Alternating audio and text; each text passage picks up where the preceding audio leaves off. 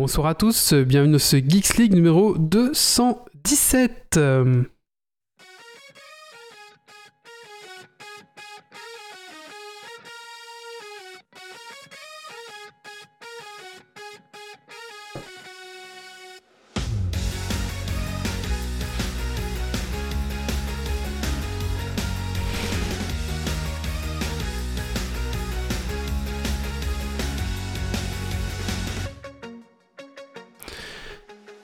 Bonsoir à tous et bonsoir à toutes, bienvenue dans ce Geeks League numéro 217, enregistré ce vendredi 16 avril 2021.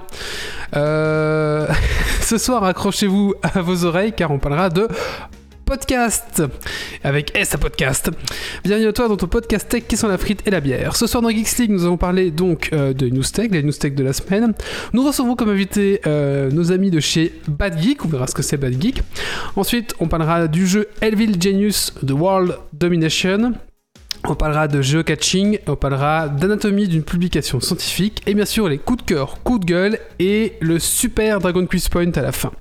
Allez, Installez-vous confortablement dans votre fauteuil de train, de voiture, de bureau et monte le son.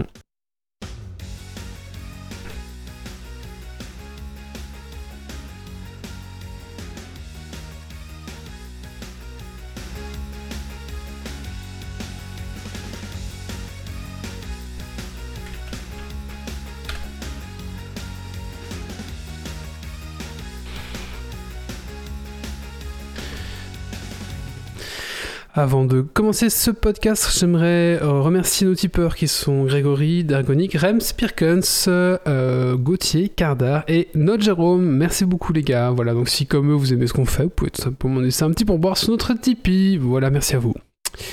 Euh, bah écoutez, il est temps de se lancer dans le podcast et euh, d'accueillir les invités ce soir. Bonsoir. Alors nous recevons Azertov et nous recevons David. Bonsoir.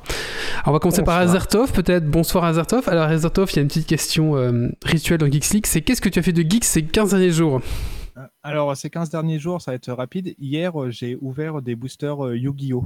Euh, est-ce que ça compte comme une activité geek ou pas? C'est pas mal, c'est pas mal, ouais. J'ai jamais joué à Yu-Gi-Oh! d'ailleurs. Est-ce que ça ressemble un peu à Magic ou pas du tout? Euh, ouais, j'ai, ouais, on, va dire oui dans, dans, les grandes lignes, ouais. Vaguement, d'accord. tu peux me dire non. Hein. il y a des cartes. C'est ça, il y a des cartes, il y a des monstres dessus, il y a des points de vie et. T'as pas du tout le système de mana euh, comme t'as Magic, par contre. D'accord. En fait, c'est la même chose en étant complètement différent. Nous recevons et David du coup. Bonsoir David. Bonsoir. Ah bah écoute, même question que pour ton partenaire. Qu'est-ce que tu as fait de geek ces 15 derniers jours hein Alors moi je vais vous décevoir parce que geek, euh, je fais pas grand chose de geek en ce moment. Tout est fermé. Euh, alors je sais pas, je me fais The Office version US si ça compte comme un truc de geek. C'est pas mal, ouais. Bah, j'ai envie de dire que tu participes à un podcast euh, Geeks ce soir, donc c'est pas mal aussi. C'est vrai. Alors, nous recevons Dergonic aussi ce soir. Bonsoir Dergo. Salut tout le monde. Alors Dergo, qu'est-ce que tu fais de Geeks ces 15 derniers jours euh, bah, Un petit peu de David Genius, un petit peu de Valheim avec la team, et puis, puis un peu de geocaching. On va en parler après. Nous avons Doc ce soir. Bonsoir Doc. Qu'est-ce que tu fais de geek, euh, mon petit Doc? Bonsoir, bonsoir. Ben, moi, beaucoup de Monster Hunter Rise que je ne lâche plus depuis une semaine. Euh, puis voilà, un peu de lecture à droite à gauche et des petites choses comme ça. D'accord.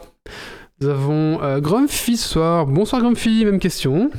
Bonsoir, bonsoir. Ben, euh, pas mal de programmation et puis d'impression 3D aussi. Voilà. D'accord. Euh, nous avons Méo ce soir. Bonsoir Méo. Salut tout le monde. Alors, qu'est-ce que fait du geek ces 15 jours, Méo? Eh ben moi, j'ai fini Baldur's Gate 1. Euh, rappelez-vous, il y a 15 jours, je galérais sur le, boss de fin. Ben, j'ai changé un peu ma stratégie et, c'est passé facilement. Bon, avec un perso qui restait avec, à 1 PV à la fin du, combat. J'ai fait une campagne de Grom Lapence sur Total War Warhammer 2 et toujours dans le RPG. Euh, j'ai continué ma partie de Divinity Original Sin 2 full modé en difficulté la plus dure et c'est toujours aussi fun. Il aime bien les longs jeux. Euh, oui. Ah oui. Et, aussi, euh, j'ai reçu un code promo de, de, GOG pour avoir Pillars of Eternity 2 euh, à moins 70%. du coup, bientôt un jeu encore de 80 heures. ça, ça, ressemble un peu, c'est le même style que, que Baldur's Gate et compagnie, quoi. oui, oui, c'est totalement le même style. Est-ce qu'avec un peu de patience, ça sera pas gratos sur Epic Games dans pas longtemps? Oh, je pense pas, mais bah, pourquoi pas. Peut-être. Et Nous avons ensuite Yves. Bonsoir Yves, même question. Bonsoir, Petit Yves, qu'est-ce que tu as fait de geek ces 15 derniers jours? Euh, alors j'ai fait des tests de performance sur euh, Alfresco euh, et puis Tu dis tous les, tous, les, tous les 15 jours, tu dis la même chose. Je fais un peu c'est de ça, fresco. c'est ça. En gros, il dit j'ai Euh, bossé. hein. Ouais, c'est ça. ouais. Alors j'ai fait, euh, j'ai fait du Valheim aussi en, en solo. Faudra que je vous rejoigne d'ailleurs un de ces quatre avec ça. Euh, j'ai fait du Medieval Dynasty aussi. Euh, c'est moins bien, mais euh, ça va aussi, mais c'est moins bien. D'accord. On peut moins construire, c'est sûr. Bah écoutez, euh, bienvenue à tous, bienvenue à la chatroom. Ah, ce que j'ai fait de geek ces 15 jours, alors, euh, un peu de Valheim, euh, toujours un peu de, de 9 mage euh, en ligne forcément. Euh, voilà, pas beaucoup plus, parce que j'ai eu pas mal de boulot cette semaine et bon, voilà, ça va peut-être se ressentir, je suis un peu fatigué, je suis désolé. Mais j'ai quand même fait une petite cesse juste avant pour euh, bien me relancer, voilà. Allez, on va se lancer.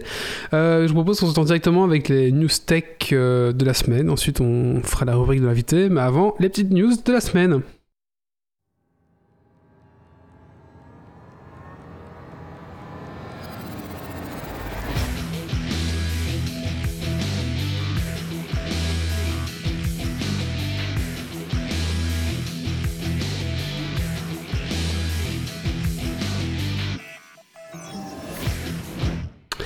En Google triche. Et oui, euh, j'ai pas une note d'émission, forcément. Et oui, en effet, euh, euh, Google a exploité en fait un petit programme euh, secret en fait euh, qui utilisait des données, euh, des offres passées. Donc vous savez quand le système de pub d'enchères de Google, enfin le système de pub par- sur Google, c'est un système d'enchères. Et on s'est rendu compte qu'en fait, ben euh, Google trichait un petit peu en fait hein, pour euh, tricher un peu des systèmes d'annonces et d'achat de, de, de, de pubs sur Google. Et notamment, c'est le programme connu sous le nom de Project euh, Bernanke. Comme ça qu'on dit, grande fille? Bernanke? Ouais, projet, projet Bernanke, euh, qui a été divulgué en fait apparemment. Et du coup, ben, ça trichait un petit peu pour ça. Et apparemment, ça aurait généré des centaines de millions de dollars de revenus à l'entreprise. Eh ben. Euh, donc apparemment, il y a il y a tout un, tout un procès qui va se lancer euh, au, Texas pour un procès antitrust notamment. Donc voilà, donc voilà, donc c'est suite à un c'est c'est- suite à un, un procès en fait euh, antitrust que des choses comme ça ont été mises euh, mises à nu. Voilà. Donc bah oui, Google là c'est vraiment pas pas top là, hein. surtout que pour tous les gens qui ont claqué les pots de pognon en, en Google Ads, voilà, c'était fait enfler par un bot en plus. Cachez cette fesse que Diablo ne peut voir. Oui, alors je sais pas si vous êtes au courant, mais Diablo 2 Remaster va ressortir. Mhm. Euh, je sais pas si vous avez euh, joué à Diablo 2, euh, David et euh, Azertov, non? Non, jamais. New, hein. New 1. Et du coup, bah, il y avait la fameuse Amazon où on voyait un petit peu, ben, elle avait un petit pagne un peu euh, avec des fesses ouvertes, un genre de, pas un string, mais un petit pagne, on voyait un petit peu sa cuisse, quoi. Et euh, la sorcière, on voyait ce qu'on appelle un underboob, donc elle avait parfois des tenues où on voyait un tout petit peu, en dessous, juste le niveau en dessous de ses seins. Et euh, donc la version Diablo 2 Remaster, bah, les gens se sont rendus compte que, tiens, c'est bizarre, il me semble que l'Amazon, on voyait quand même un peu plus ses cuisses. En fait, ils ont été un peu rhabillés. donc Ah ouais. euh, il y a une petite censure qui s'est appliquée quand même euh, sur Diablo 2, en sachant que euh, le fait qu'on voyait un petit peu les fesses, un petit peu le- les gens dénudés, bah, c'était un peu voulu dans le sens où c'était vraiment fait par, le, par les créateurs, c'était vraiment une volonté du créateur. Donc voilà, donc les gens ont remarqué ça. Maintenant, est-ce que c'est bien, est-ce que c'est pas bien? Je pense que ça va pas changer grand-chose au, au remaster, mais bon voilà, c'est un petit peu... Alors, les gens voient ça comme de la censure, d'autres voient ça comme, bon bah... hum, Après voilà, c'est un dessin. Bon, pour moi, ça va pas... Voilà, mais bon, c'était pour euh, faire remarquer ça quand même. Les robots gonflants. Et oui, euh, en effet, euh, on a découvert, en tout cas euh, cette semaine, qu'il y avait plein de bots sur Twitch qui gonflaient les vues des streamers. Twitch a supprimé 7,5 millions de robots sur sa plateforme, c'est quand même énorme. Et du coup, voilà, c'était pour essayer de, de faire gonfler les prix, enfin les gonfler les, oui forcément les prix, mais aussi les stats, voilà tout simplement. Euh, donc si vous, avez- vous êtes un gros Twitcher et vous, avez, vous voyez votre nombre d'abonnés qui ont bizarrement descendu en un coup, c'est possible que bah, vous ayez peut-être de ces bots parmi euh, ces abonnés, en sachant que euh, Twitch ne punira pas les victimes des attaques de robots, parce qu'apparemment il y a des gens qui n'ont pas voulu se reprendre tous, tous ces robots qui sont venus sur leur chaîne, euh, les raider, on va dire. Donc euh, voilà, mais euh, c'est intéressant aussi qu'on voit cet effet sur Twitch là de comme comme on peut acheter des vues sur euh, YouTube, mais non apparemment on peut acheter aussi des vues sur Twitch, donc ça, ça c'est ouais. Bah, c'est le modèle courant des, des bots. Hein. Après ouais, ouais. Instagram, Twitch, YouTube, c'est c'est monnaie courante, on va dire. Ouais, ouais. Ok Google, où est mon iPhone? Bah maintenant ça marche. Ouais, tout simplement. Euh, pas grand chose à dire, mais euh, voilà, c'est en 2021 maintenant. euh, ok Google peut trouver votre iPhone. Donc, euh, C'était une fonctionnalité qui manquait beaucoup personnellement. Ah, T'as une, Apple Watch? Tu peux faire ça avec ton Apple Watch Oui, mais attendez merde. Du coup mon iPhone. ah, chut, chut, chut, il y a, il y a... Ah bah oui, ça trigger tout le monde là. Ah oui. Je suis désolé pour les gens. Super. Oui, ça trigger partout. Confirme. Mais est-ce que ça marche aussi dans l'autre sens? Alors, ok, I- Siri, iPhone, ouais, est mon Google. Android Non, euh, dis Siri, où est mon euh, Android Ah, mais il faudrait un truc. Ah oui, je sais pas, on essaiera. Bah écoutez, les gens qui nous écoutent le, le podcast, euh, dites-nous hein, si ça a trigger chez vous. euh. mais il faudrait un, un- un truc euh, Apple Home là. Mais est-ce que les gens ont ça vraiment? Oui, sûrement, oui, je pense. ouais. Mais les gens qui ont un truc, un truc Home Apple n'ont sûrement pas d'Android, tu vois. Donc je sais même pas si. Si ça soit utile. ouais, c'est ça, ouais. Après, euh, pour Android, tu as simplement la page web de Google pour chercher ton truc. Tu même pas besoin d'un assistant. C'est Ah, vrai. par contre, l'iPhone avec l'Apple Watch, euh, t'as un petit bouton dessus, tu fais sonner ton téléphone, c'est- je m'en suis déjà servi souvent. Moi aussi. Mais grande fille, le- quand tu perds ton téléphone, c'est juste avant de partir, tu sais. Tu dois absolument partir à un rendez-vous et tu fais putain, mon téléphone il est où Et c'est là où là, t'as pas le temps d'être sur ton PC, tu vois. Bah, Voilà. Allô, Albert? Et oui, euh, pour beaucoup de scientifiques, euh, parler avec Albert Einstein, en fait, rien qu'un court instant, ça serait une chance immense. Et ben, sachez qu'une société néo-zélandaise qui s'appelle HuniQ, alors je vais pas le dire, hein, c'est U-N-E-E-Q, a développé euh, un, processus qui permettait de, de parler avec euh, Albert Einstein. Euh, donc comment ça se passe? C'est une espèce de, vidéo euh, 3D euh, synthétisée comme ça. Vous devez activer votre micro et vous pouvez directement parler avec Albert. Euh, donc voilà, si vous voulez un petit peu... euh, c'est une, ah, c'est une, startup qui est spécialisée dans la confection de chatbots euh, humanoïdes.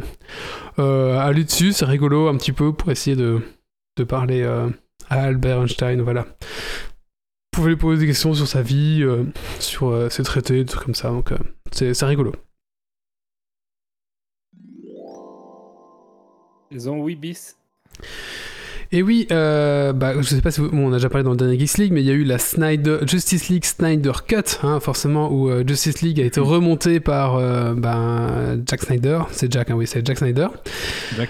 Et du coup, Zack pardon, Snyder. Zack Snyder.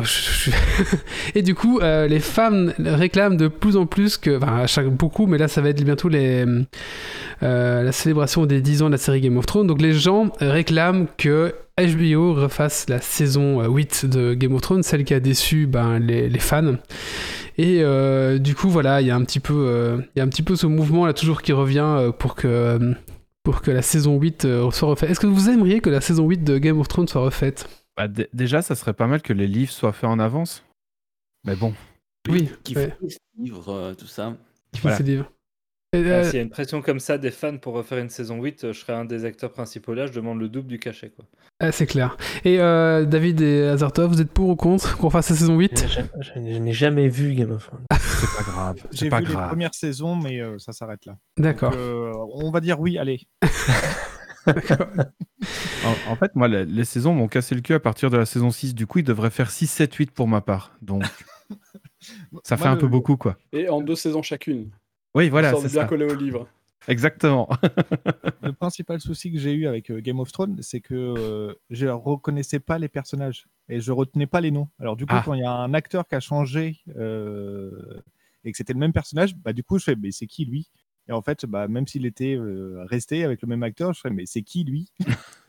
Et même dans les bouquins, on a du mal à la- les retenir. hein. Ouais, Dans sais, les moi, bouquins, il y, a beaucoup- il y a beaucoup de personnages. ouais. au, au tout début, quand j'ai lu Game of Thrones, et il parlait de, du nain. Et du coup, moi, je Ouais. voyais un, un nain Heroic Fantasy, tu vois, avec la barbe et tout, quoi. Ça ne compte quand même que pour là Oui, oui, c'est ça. Et puis ils font, ouais, euh, t'es- enfin, j'ai compris que c'était quelqu'un de petite taille. Mais genre, euh, à la moitié du bouquin, j'ai fait, mais enfin, c'est bizarre quand même. Pourquoi est-ce qu'il est né d'humain, mais c'est, mais c'est pas une, une mythologie, je sais pas, c'est pas mythologique, mais il y a quand même un nain avec une barbe. au- What the fuck? Après, il y a quand même des dragons et tout ça, donc ça aurait pu, mais oui, voilà. C'est vrai. Il y a quand même un peu de, ouais. Et dans les séries fantasy, c'est pas toujours évident les noms, il y en a toujours beaucoup. Et je trouve que c'est un truc qui me sauve la vie depuis que je lis en e-book euh, ces livres-là, parce que du coup, tu peux rapidement faire une petite recherche sur le nom et Mm. retrouver euh, où il apparaît avant et de quoi ça parlait et te situer le personnage en quelques clics. Ah, Sur le, sur le premier vrai bouquin, euh, à, la, à la fin, tu avais la liste des familles avec les noms qu'il y avait dedans. Sur le premier bouquin, je regardais régulièrement à la, Ouais. à la fin pour savoir qui c'était, quoi. Sur- je connais- Le, Bon, le name va, tu dropping retiens, était un- mais- ouais, ouais. le name dropping était un peu abusé au tout début. t'es en mode, euh, c'est qui Hmm. Allez, dernière news.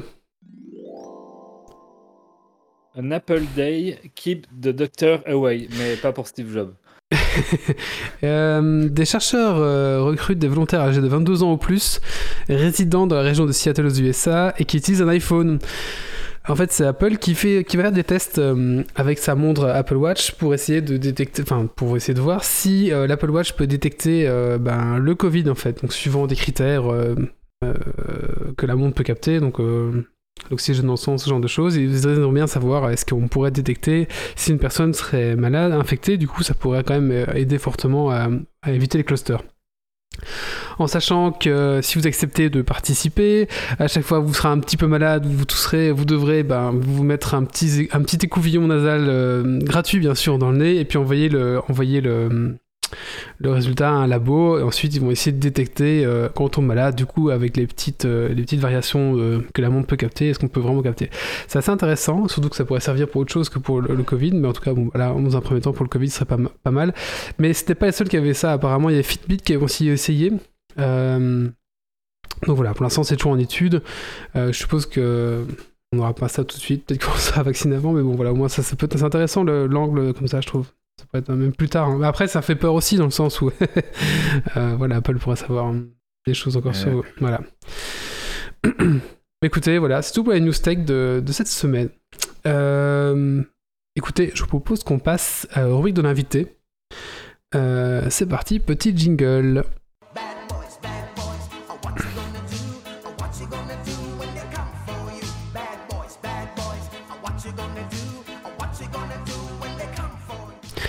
Alors, euh, Geeksly a, ronj- a rejoint, j'ai été revoir dans mes mails, euh, Bad Geek le 18 du 8 2011. Euh, on, vous, Wow. on vous en parle parfois au début ou à la fin de notre podcast. euh, on remercie souvent Bad Geek. On dit vous pouvez nous retrouver sur Bad Geek, mais Bad Geek c'est quoi et c'est qui? Bah écoutez, ce soir, après 10 ans, il était temps enfin d'accueillir des gens de chez Bad Geek pour mettre enfin une voix et un visage. Alors je vais juste faire un petit speech euh, d'intro euh, pour euh, vous présenter, après je, vous laisse la parole. Alors Bad Geek c'est une association de loi 1901, alors pour les Belges c'est une SBL, dont l'objectif est d'aider les créateurs de contenu audio, vidéo et vidéo à produire et à trouver leur public. Voilà, donc depuis 2010, donc Geeks League les a rejoint un an après, l'association accompagne et conseille les producteurs, créateurs, podcasteurs ou encore réalisateurs à chaque étape de leurs travaux, de l'enregistrement à la publication, en passant par la diffusion ou encore la communication. Voilà, voilà. Et donc ce soir, donc je reçois donc euh, David et Azertov et on va un petit, un petit peu essayer. Alors déjà un, pas de pour un petit peu ben, présenter, un petit peu voir comment comment est le projet, et ensuite on parlera un peu plus largement du podcast. Voilà. Euh, D'ailleurs, c'est une conversation qu'on a déjà eue avec Captain Web euh, au niveau du podcast, et c'est intéressant d'avoir peut-être un, autre avis un peu dans, ce sens-là. Bah écoutez, je, je vais d'abord vous poser la première question, c'est euh, qu'est-ce qui vous a donné envie euh, de lancer ce projet et qui, euh, qui a été le, le moteur de, de ce projet? Alors je sais pas qui veut répondre, je vous laisse. euh, Ouais, je pense que ça va être principalement David qui va répondre parce que c'est lui un petit peu le, le grand Manitou. Pour, pour l'historique du truc, ben oui, euh, c'était il y a tellement d'années déjà, euh, quand je commençais moi aussi à faire du podcast et que je je- j'étais pas content des outils mis en place à l'époque. Coup, j'ai développé les miens et je me suis dit, mais je pourrais les ouvrir à d'autres. Et c'est né comme ça, tout simplement en me disant, bah, plutôt que d'avoir euh, euh, une interface PHP qui me permet à moi de mettre mes émissions en ligne, si je fais des comptes pour, de- pour des gens et je leur permets de le faire, pourquoi pas. Donc Bad Geek, c'est né, c'est né vraiment, vraiment simplement comme ça. Euh, une association toute bête. On est devenu une association après d'ailleurs, hein, quelques années après, deux ans euh, après la création du site, parce que légalement c'était plus facile à gérer, tout, simple- tout simplement. On avait Mhm. besoin aussi de ça pour, pour faire évoluer le, le, le projet. Et puis, et puis voilà, après, euh, au, au fil du temps, ça s'est étoffé. Alors, euh, du coup, maintenant, bah, vous hébergez euh, pas mal de podcasts. Combien de podcasts vous hébergez? Tu sais C'est dire, tu sais dire Alors j'avais une question encore plus pointue, c'était en combien d'heures de podcasts vous hébergez? Ah là là. Il y a un truc qui est surprenant avec nous, c'est que les chiffres, on les regarde pas.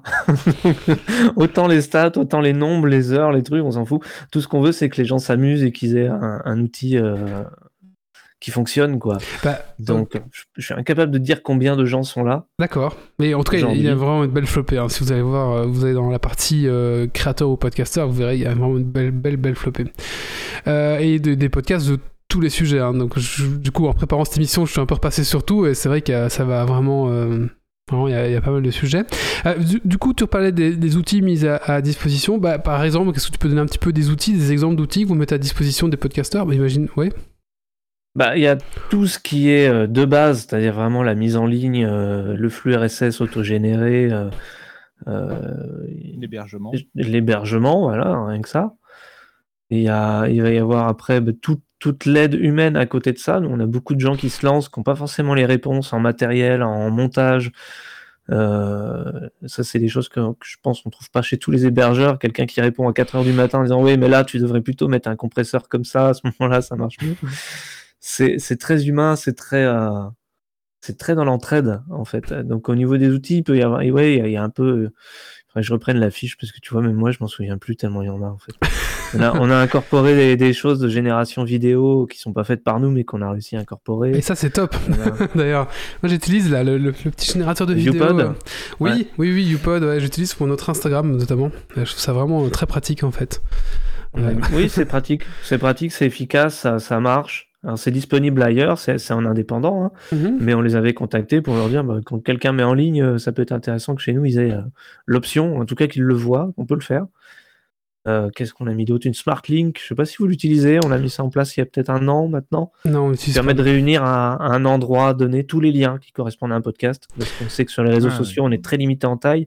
C'est une carte de visite où il y, a il y a vraiment tout dessus. J'ai vu que vous avez mis à jour la, la fiche de Geeks League, c'est ça? Parce que j'avais pas rentré autant, je pense. C'est possible Ah bon Alors, c'est- très. Je sais pas, parce que d'habitude, justement, on s'immisce pas dans les, Ah d'accord, bah écoute, dans les euh, choix des gens. j'avais pas regarde. vu tout ça, ouais. Ok. Mais oui, on va retrouver tous les réseaux sociaux. Ouais. Mais on l'a fait, on, on a mis à jour l'outil pour, pour incorporer le, euh, Amazon Music, là, qui vient d'arriver, par exemple. Ouais. Et les ouais. serveurs Discord, parce que de plus en plus de podcasteurs ont aussi un serveur euh, Discord à côté, Bah oui, tout ce qui est Tipeee, Patre- Patreon, Mhm. tout ça. Euh, voilà. Et hum, d'accord. Et donc tout ça, bien sûr, est mis à disposition gratuitement, c'est ça? C'est ça, Oui. entièrement gratuit. On fonctionne que par don. Tout ce que fait l'association ne fonctionne que par don. Voilà. Donc euh, c'est vraiment assez, euh, vraiment, euh, bah, c'est vraiment chouette. Vous avez une chaîne YouTube aussi, j'ai vu, où il y a, vous avez fait des, bon, putain, il y, a, il y a- il y a beaucoup de choses sur votre chaîne YouTube. Et j'ai vu que récemment vous avez fait des petits tutos vidéo, c'est ça? Oui, oui, on en a fait depuis euh, septembre, si je me souviens bien. On essaie de faire toute une, euh, toute une série de euh, quand on se lance, euh, de quoi on peut avoir besoin. Donc ça va de comment on écrit ou quoi, quelques conseils en tout cas pour gagner du temps à euh, quel matériel choisir en fonction de l'utilisation, quel logiciel. Alors on a montré euh, de mémoire GarageBand, Audacity, euh, Reaper. Et euh, voilà, on en a d'autres de prévus là pour euh, comment on enregistre à distance. Quels outils existent? Que ce soit euh, Discord, Mumble, euh, Zencaster, aujourd'hui, il y a- il y, a un choix euh, pas possible. Euh, on en a un qui est prévu, enfin qui est prévu, on reste, il faut qu'on trouve la date, mais sur euh, de A à Z, comment on, comment on le fait? Voilà, si on enregistre à distance, le montage, la mise en ligne, jusqu'à euh, proposer son flux sur les différentes plateformes d'écoute, ce qui est aussi une, question très importante aujourd'hui, et chaque plateforme est, différente. Je crois que le, le plus difficile, ça doit être Apple Podcast, parce qu'il y a des vérifications dans tous les sens et des délais d'attente euh, qui, qui peuvent rebuter les gens. Donc c'est bien de leur montrer. On est très axé euh, débutant parce que parce que parce qu'il faut aider les gens qui se lancent en fait, euh, qui, qui vont se dire combien ça coûte de faire un podcast aujourd'hui. Et nous, on a des réponses et des, des, des- des solutions techniques, euh, matérielles et, et- et- ou software pour leur dire ça coûte ce que vous avez déjà. Vous avez déjà un PC, vous avez déjà un micro, vous pouvez déjà en faire un en fait. Vous avez Mhm. déjà tout. Ça coûte du temps. Ça, c'est autre chose. Mais sinon, en matériel, euh, en finance pure, ça coûte plus grand chose. Euh, je juste savoir, toi, la passion du podcast, elle est venue de où, de qui, et euh, est-ce que tu en fais encore? Euh, j'en fais encore. Elle est née euh, pendant, pendant des années. J'en ai fait pour un autre site, Bad Geek, mais j'en faisais. C'était pour un site de jeux vidéo. Et on faisait ça à part. C'était pour s'amuser. C'était entre guillemets que du podcast. C'était vraiment, on s'en foutait de la qualité, quoi. Et, euh, et au moment de créer euh, Bad Geek, moi je faisais un- une émission qui, qui existe encore, qui s'appelle Ça va trancher. Ouais. Il faut pas forcément euh, toujours écouter parce qu'on dit beaucoup de saloperies, mais, mais c'est né, de là. Il y avait le côté bricolage qu'on entend dans les trois premières saisons, trois, quatre premières saisons, puis après on se professionnalise un peu, entre guillemets. On essaie de faire un meilleur son, quoi. Et, et plus on trouve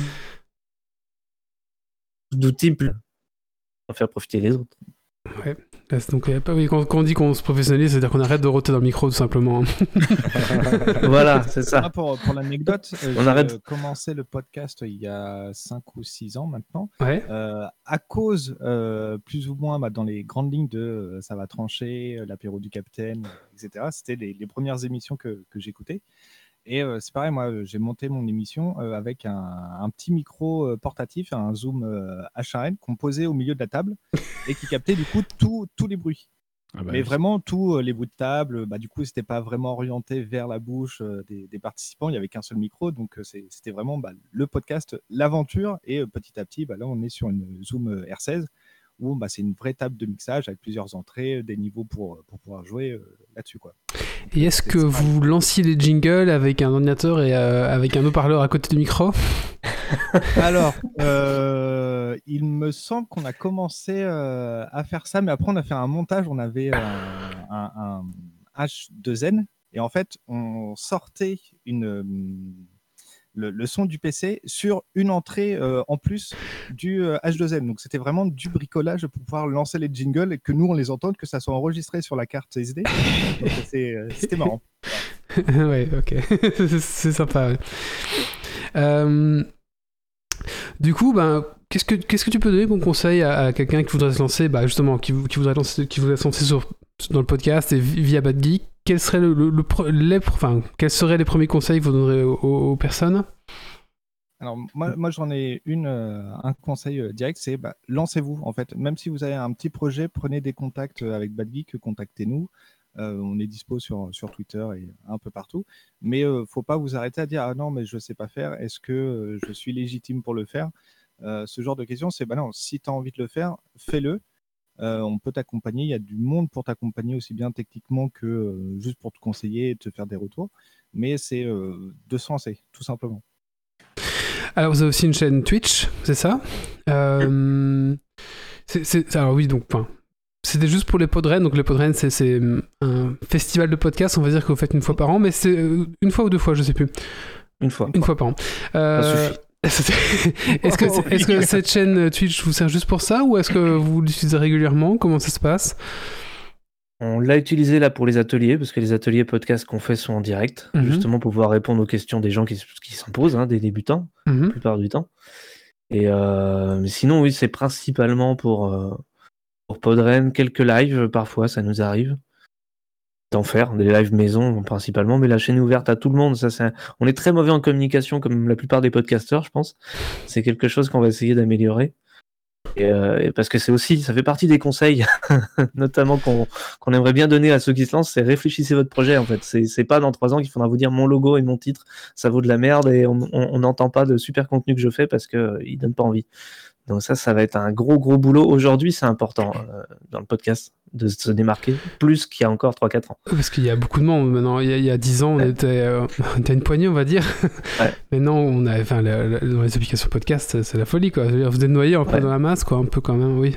Euh, c'est sur avec un logo qui fait 2 cm sur 2 dans le meilleur des cas. Donc comment se démarquer dans tout ça? Comment comment faire parler de soi sans, sans forcément euh, lisser, euh, se formater, etc. Mais au moins se poser les bonnes questions. Euh, coup, moi, j'ai oui. une, une question euh, qui, qui me vient. C'est euh, justement par rapport à, à l'état actuel. il y a quand même pas mal de choses technologiques qui ont évolué.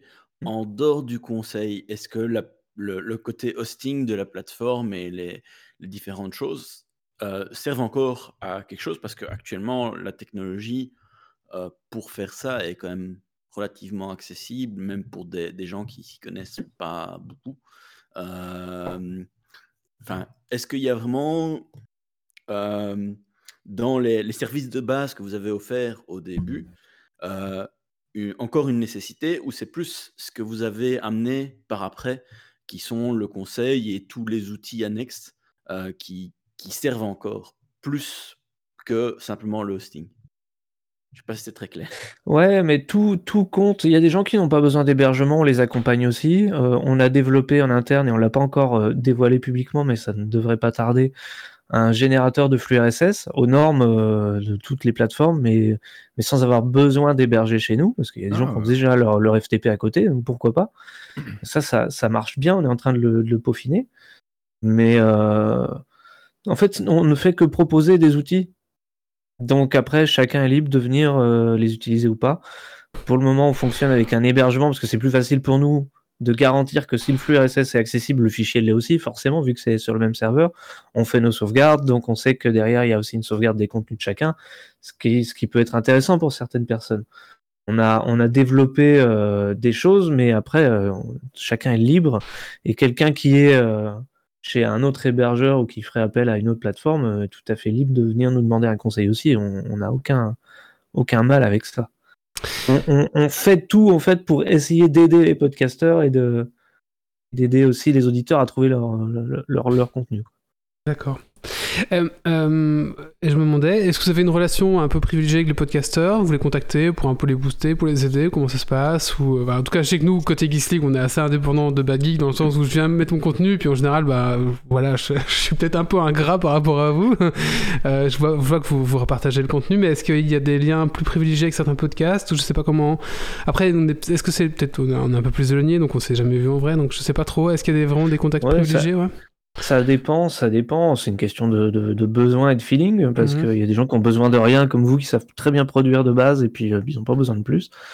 Et euh, et il y a des gens qui, voilà, je pense à un podcast qui s'appelle Mandibule, qui vient d'être Mhm. créé euh, sur j'ai- Bad Geek. C'est quelqu'un, c'est quelqu'un qu'on avait eu en formation à la base sur Rennes, une petite formation qu'on avait faite, qui s'est lancé deux ans après, et donc il y a plein plein de questions techniques qui, pour nous, nous paraît évidentes Mhm. pour vous aussi.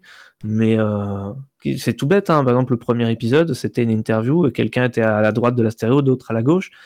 Et on sait qu'avec le temps, nous, on sait que c'est pas une, c'est une fausse bonne idée, hein, qu'on n'a pas besoin de ça pour, pour, pour reconnaître les voix et qu'en plus c'est extrêmement malaisant pour l'auditeur. Donc, euh, ça part d'une bonne intention, mais, euh, mais, mais quelqu'un qui se lance ne le sait pas forcément. C'est des questions toutes bêtes sur qu'est-ce qu'une piste, comment je fais un montage, quel logiciel j'utilise, quoi, Audacity c'est gratuit, quoi, Reaper c'est gratuit, mais oui, ça existe. Et c'est des gens qui se lancent et qui ne savent pas. Donc, euh, c'est un peu ça qu'on apporte. Mais après, il y a des tas d'équipes qui, comme vous, sont en indépendant, savent le faire qui ont une expérience. Geeks ça existe depuis euh, suffisamment de temps maintenant pour.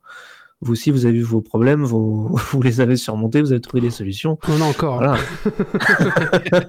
Et c'est pas vraiment l'équipe qui sait faire. hein. Il y a Wally qui gère une grosse partie, le reste. euh, Ah oui, c'est vrai. Non, je vous ai quand même fait un tuto venais à mourir, comme ça vous pourrez reprendre, euh, tu sais, le, le flambeau. ouais. Euh, je, bah, là, je pensais maintenant à attaquer la deuxième partie de. de, de- Je- Oui, J'ajoute juste une précision euh, concernant euh, la, la question qui était posée, c'est que là, là, on est en train de travailler, comme toujours, sur des évolutions, notamment la prochaine version du site. Et tous les scripts seront mis à disposition pour justement ceux qui veulent le mettre de leur côté. Bah, faites-le. En vrai, nous, on n'a rien à gagner, donc euh, on s'en fout. Bah oui, oui. On s'en fout. Et si ça peut vous, vous faire gagner euh, 15 euros d'hébergement chez quelqu'un et que vous pouvez travailler en indépendant et donc avoir la main mise sur vos, vos contenus, faites-le. Faites-le. Ah, d'ailleurs, euh, combien ça coûte euh, en serveur à Bad Geek? Ça va vous, vous- Parce que vous vous avez quand même hébergé pas mal de, de gigas, non? On est à 500 gigas là à peu près. Ah ouais, ouais, quand même. à Hein. la dernière sauvegarde. Euh, et euh, ça coûte. On n'est pas perdant En étant gratuit. d'accord. Très bien. Pas mal. J'ai l'impression ratio. Xavier Niel euh, qui présente son forfait free à disant à 2 euros on perd pas d'argent. Ah, en fait, euh, en fait, non, non, c'est, pour, pour, pour être tout à fait franc, euh, on paye euh, 100 euros d'assurance par an et 100 euros d'hébergement à peu près par an, parce qu'on a eu la chance de tomber un jour sur le, le la très bonne euh, offre d'hébergement qui nous a permis de mettre en place tout ça. d'accord. Mm. Ok. Très bien. Euh, Donc, donc quand, euh, des, quand des nouveaux podcasteurs arrivent en disant, moi, on m'a dit qu'un hébergement, ça coûtait 500 euros par mois, alors on rigole un peu, quoi. Ah oui, Ouais, oui, oui, non. oui, oui. Non, en effet, oui, non. Justement, une question. Vous êtes combien dans l'équipe? Vous êtes juste deux ou vous êtes plus? Ah, je sais plus combien on est, 6, 7, quelque chose comme ça? Ouais, 6, 7 Ouais, ouais, par là, 6. Mais chacun fait un petit peu, bah, comme dans une asso, en fait, on va avoir euh, un bureau et euh, chacun utilise ses compétences dans le bureau pour, euh, Mm. Pour sa partie, en fait. D'accord. Est-ce que vous êtes que des mecs aussi Non Malheureusement, majoritairement. Euh, mais euh, la personne qui s'occupera des réseaux sociaux n'est pas, euh, du coup, est une, est une femme. On essaye de diversifier, mais c'est, c'est le podcast a ce grand, grand mal de la société générale de mettre en avant que des hommes. C'est ça, ça manque de, femmes. hein. la pierre. Hein. Ça manque de femmes, hein, le pas podcast. mieux. Ouais, Non, et- mais non, oui, c'est ça, oui. On, on a eu quelques, quelques, quelques femmes qui sont aussi passées par Kicksting, mais voilà. On a... Après, on a Stacy, bon, bah, malheureusement, pour l'instant, elle, elle peut pas participer, mais oui, c'est vrai qu'on Ah, manque aussi de, de filles, hein, bien sûr. Moi, je sais que par rapport à ça, dans, dans mes émissions, j'ai du mal dans mon cercle d'amis euh, de, de faire venir des, justement des, euh, des femmes pour parler juste du podcast en disant ouais, mais je sais pas si ça m'intéresse, je sais pas quoi dire. Alors que c'est un podcast plutôt, on va dire, euh, old school où on est tous autour de la table à boire, à déconner. euh, voilà, ça, ça reste une conversation qui est entre guillemets enregistrée. Mm. Et c'est assez difficile, euh, en tout cas pour moi, euh, de faire venir justement des, des femmes autour du micro. Alors, il y, a- il y a la librairie de Yokai qui disent les 8 mecs autour d'un micro, mais bien sûr, oui, on, on se rend compte nous-mêmes, du coup, c'est pour ça aussi. Mais on essaye aussi d'avoir des, des- des femmes invitées, mais c'est plus dur aussi. Enfin, du coup, oui, on a vraiment un manque de. de... On a vraiment un manque à ce niveau-là, au niveau de, de- du podcast, je trouve. On cherche des imberbes aussi, on galère. mais. C'est vrai que. on est tous euh, barbus Mais- presque. Même sans parler d'une question de genre, euh, ça manque de représentativité en règle générale, le podcast. Oui, aussi, oui. Ça, ça- que ça soit, euh, que ça soit ne serait-ce que la religion, euh, les origines, etc. Enfin, c'est, c'est- on est tous là, des mecs tous blancs. euh, Enfin, vous voyez ce que je veux dire? Le problème, il est là. Le problème a toujours été là, entre guillemets. Toujours.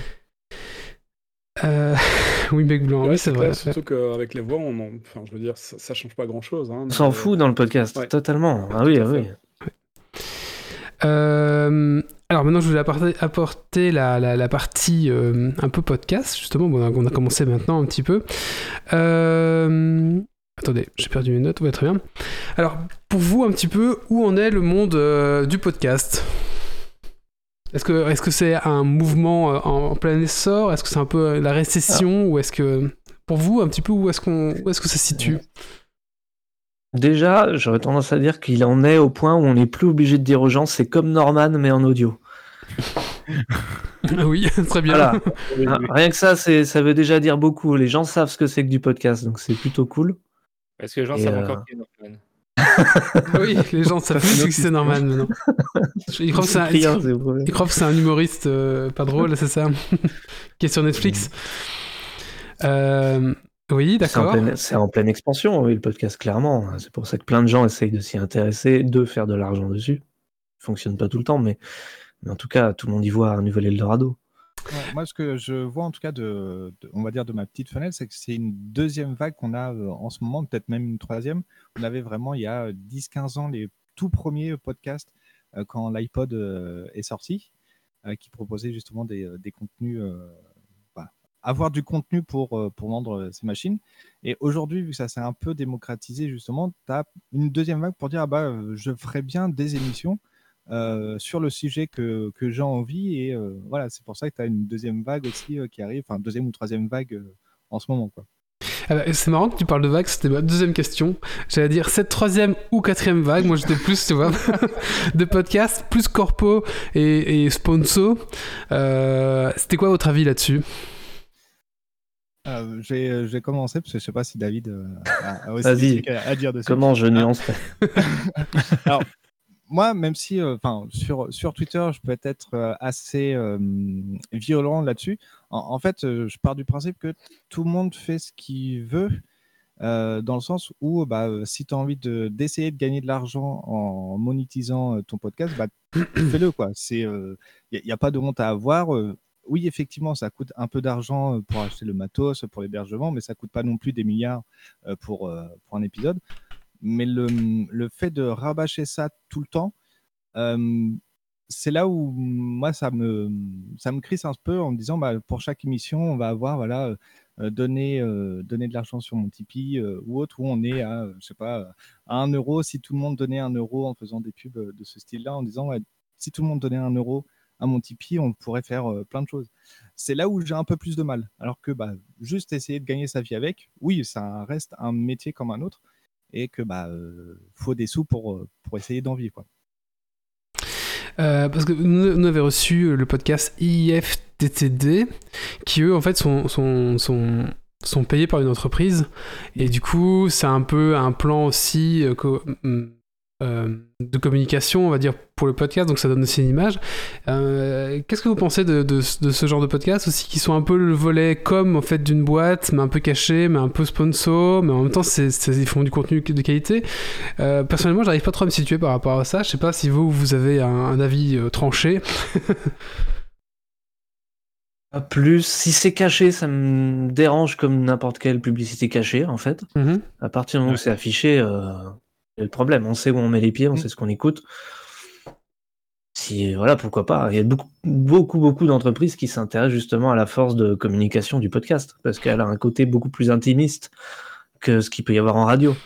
Donc c'est tout à fait normal, en fait. C'est un virage qu'on a déjà vu depuis, depuis quelques années. Aujourd'hui, il y a des formations euh, qui se passent même en entreprise pour la communication à travers le podcast, comme n'importe quel blog. Donc, pourquoi pas Mais il faut que ça soit juste assumé et clair pour n'importe quel utilisateur.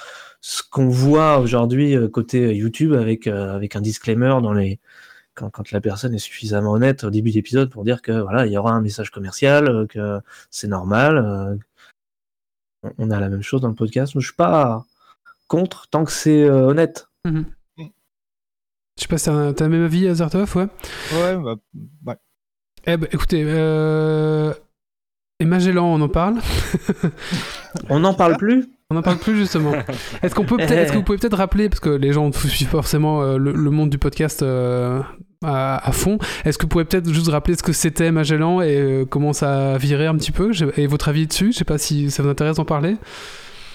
On peut, il y a tellement à dire sur Magellan. c'est intéressant parce que je trouve que c'est un cas d'école du coup, non? Enfin, je sais pas. Oui, c'est un cas d'école de quelqu'un qui, qui vient de la radio qui s'appelle Mathieu Gallet et qui s'est dit euh, tiens, je vais créer une plateforme qui récupère tous les podcasts de base, comme Google le fait aujourd'hui. Sauf que lui euh, s'est dit en plus, comme ça, je vais proposer une formule premium avec mes contenus que, où là, je ferai payer. Et donc le podcast indépendant, gratuit, devenait un une sorte d'appel d'offres.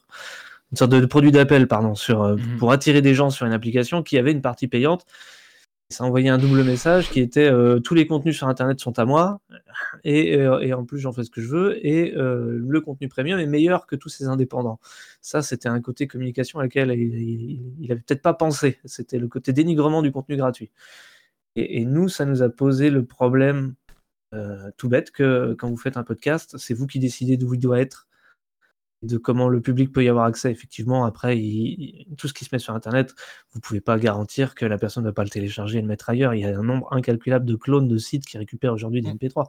Mais le côté, euh, on est sur l'appli de force, on demande à en être retiré, c'est compliqué pour en être euh, enlevé, et on y est de retour parce que les, les bots, de toute façon, font leur travail et vous y remettent.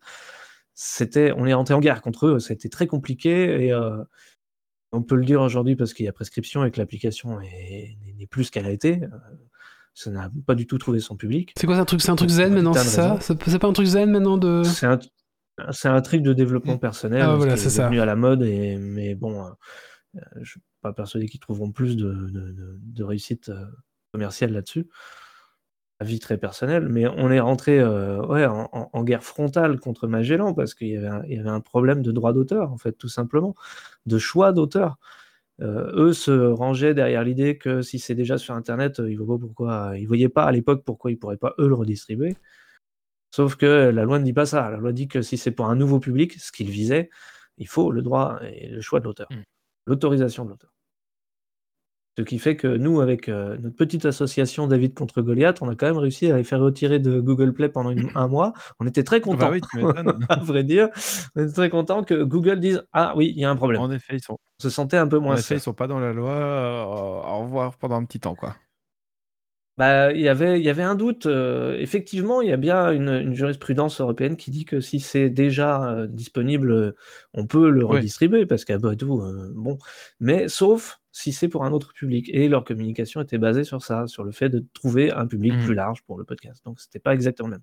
C'était assez tendancieux. Et la façon de faire était très cavalière. Je, je- je- Elle était dégueulasse.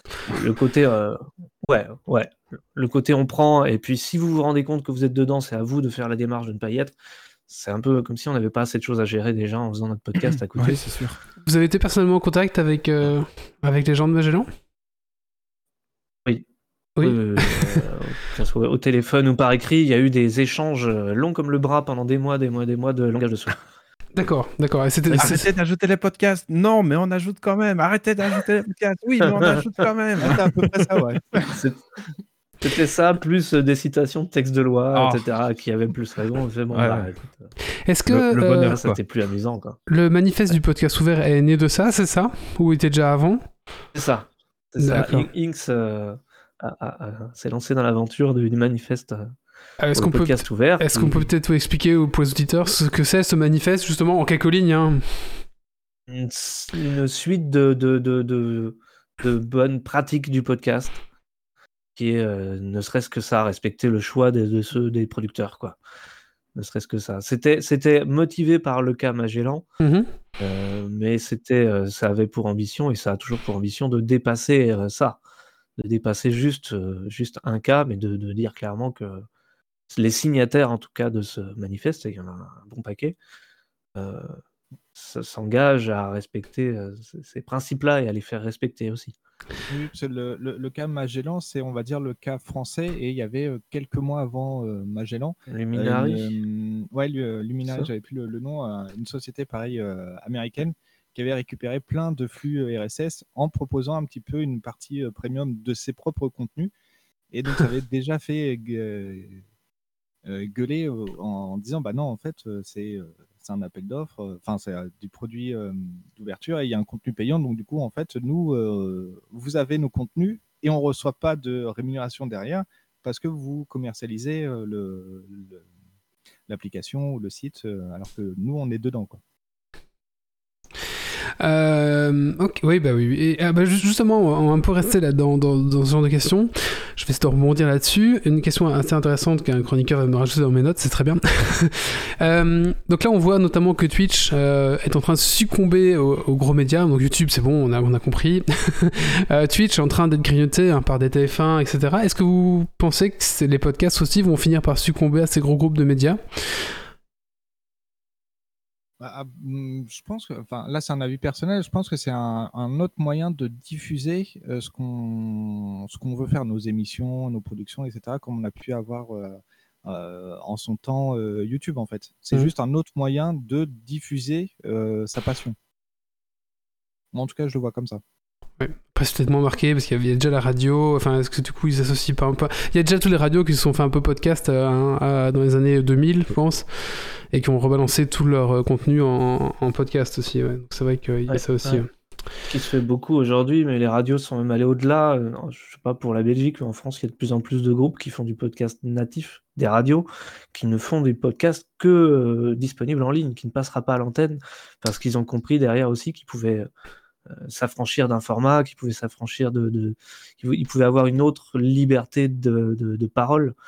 Et, et, et, euh, et toucher un autre public pour l'attirer. Le but est toujours de réattirer vers, vers l'antenne de base, mais Mhm. mais de moins en moins. On sent qu'ils essayent d'être sur les deux tableaux à, à part entière. En, en Belgique, c'est aussi le cas. La, la RTBF, qui est là l'équivalent de, de France TV, euh, fait depuis euh, longtemps des, des. Enfin, ils rediffusent certaines en podcast, Oui, du replay. des émissions euh, pure podcast. Euh, question. Très bien. hein.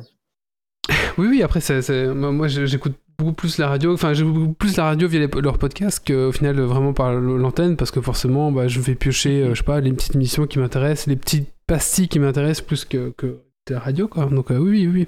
Plus que les 20 minutes de Et pub, souvent, on euh, n'a pas la pub parce qu'ils les insèrent Ouais. pas. Du coup, euh, ah, quoi que ça commence à changer, crois, RTL, maintenant, ils, oui. mettent, euh, ils mettent de la pub au début. hein. Dans, dans certains podcasts, euh, t'as le segment de pub euh, qui est avant t'es en mode Ah, Ouais, ouais, ouais, Ouais, ouais. mais en podcast, t'as toujours moyen d'appuyer sur le bouton et faire avance rapide de 30 Ah, secondes. mais quand t'es en bagnole, non. Quand t'es en t'as voiture, tu peux en- pas. c'est un peu compliqué quoi.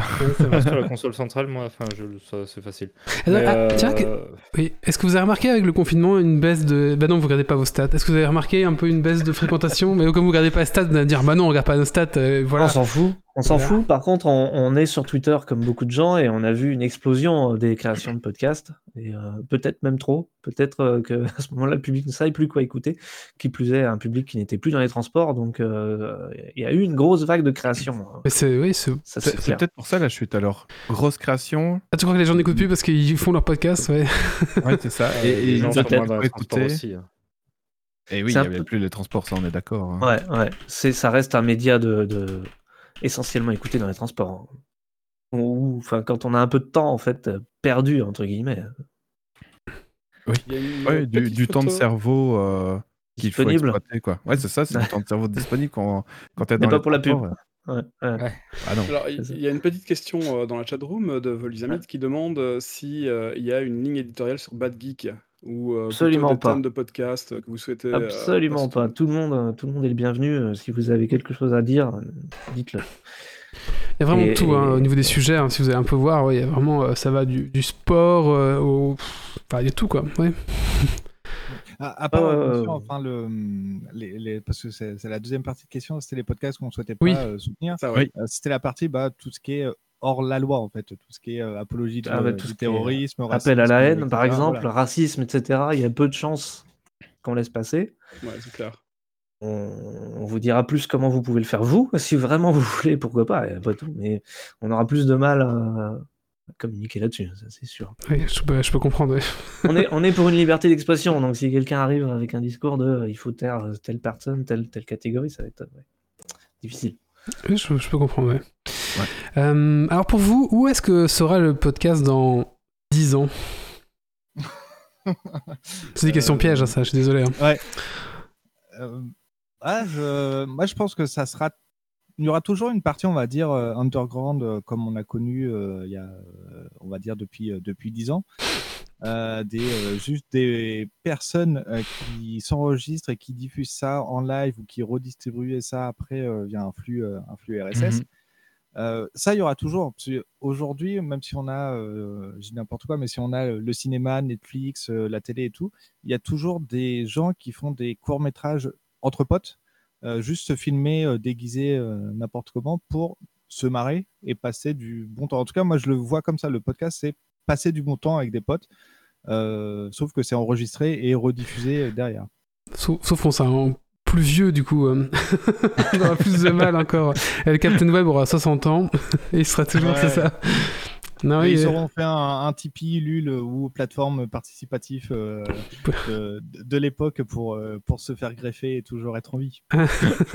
voilà.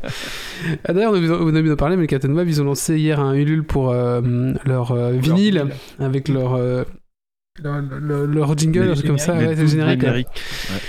Et ça, explose, a ça a explosé. explosé, ouais, ouais, c'est ça, ouais. ouais. Ils sont à 45 000, euh, ouais, 30 ou 45 000 euh, euros récoltés en, en un jour. Voilà. C'est ça, en, en une demi-heure, ils devaient récolter, euh, enfin, le, leur euh, Ulule de base, c'était 9000 euros et quelques. Ouais, et en, en, en un une demi-heure, ils ils l'ont fait, quoi. Ouais, 15-20 minutes, ouais, ouais, une demi-heure, pas, oui. C'est ça, c'est. Et bah justement, donc ils ont fait ça. Donc maintenant, euh, bah, justement, le podcast, le, le Captain Web, Geeks League aussi, on est sur Twitch. Est-ce que vous pensez que l'avenir des podcasts est en live, en tout cas, est, est sur Twitch? Ou est-ce que l'avenir de- des podcasts va jouer sur Twitch? Parce que maintenant, il y a la catégorie Talk and Podcast sur euh, Twitch. Est-ce que l'avenir de- des podcasts va jouer là? Je sais pas, honnêtement.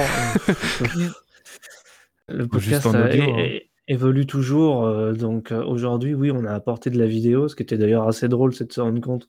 Je suis pas toujours en Belgique pour vos médias traditionnels, mais en France, au début, au premier confinement, on s'est rendu compte que les médias traditionnels n'arrivaient pas à faire la même qualité, ni de son, ni d'image, Ouais. chez eux que nous.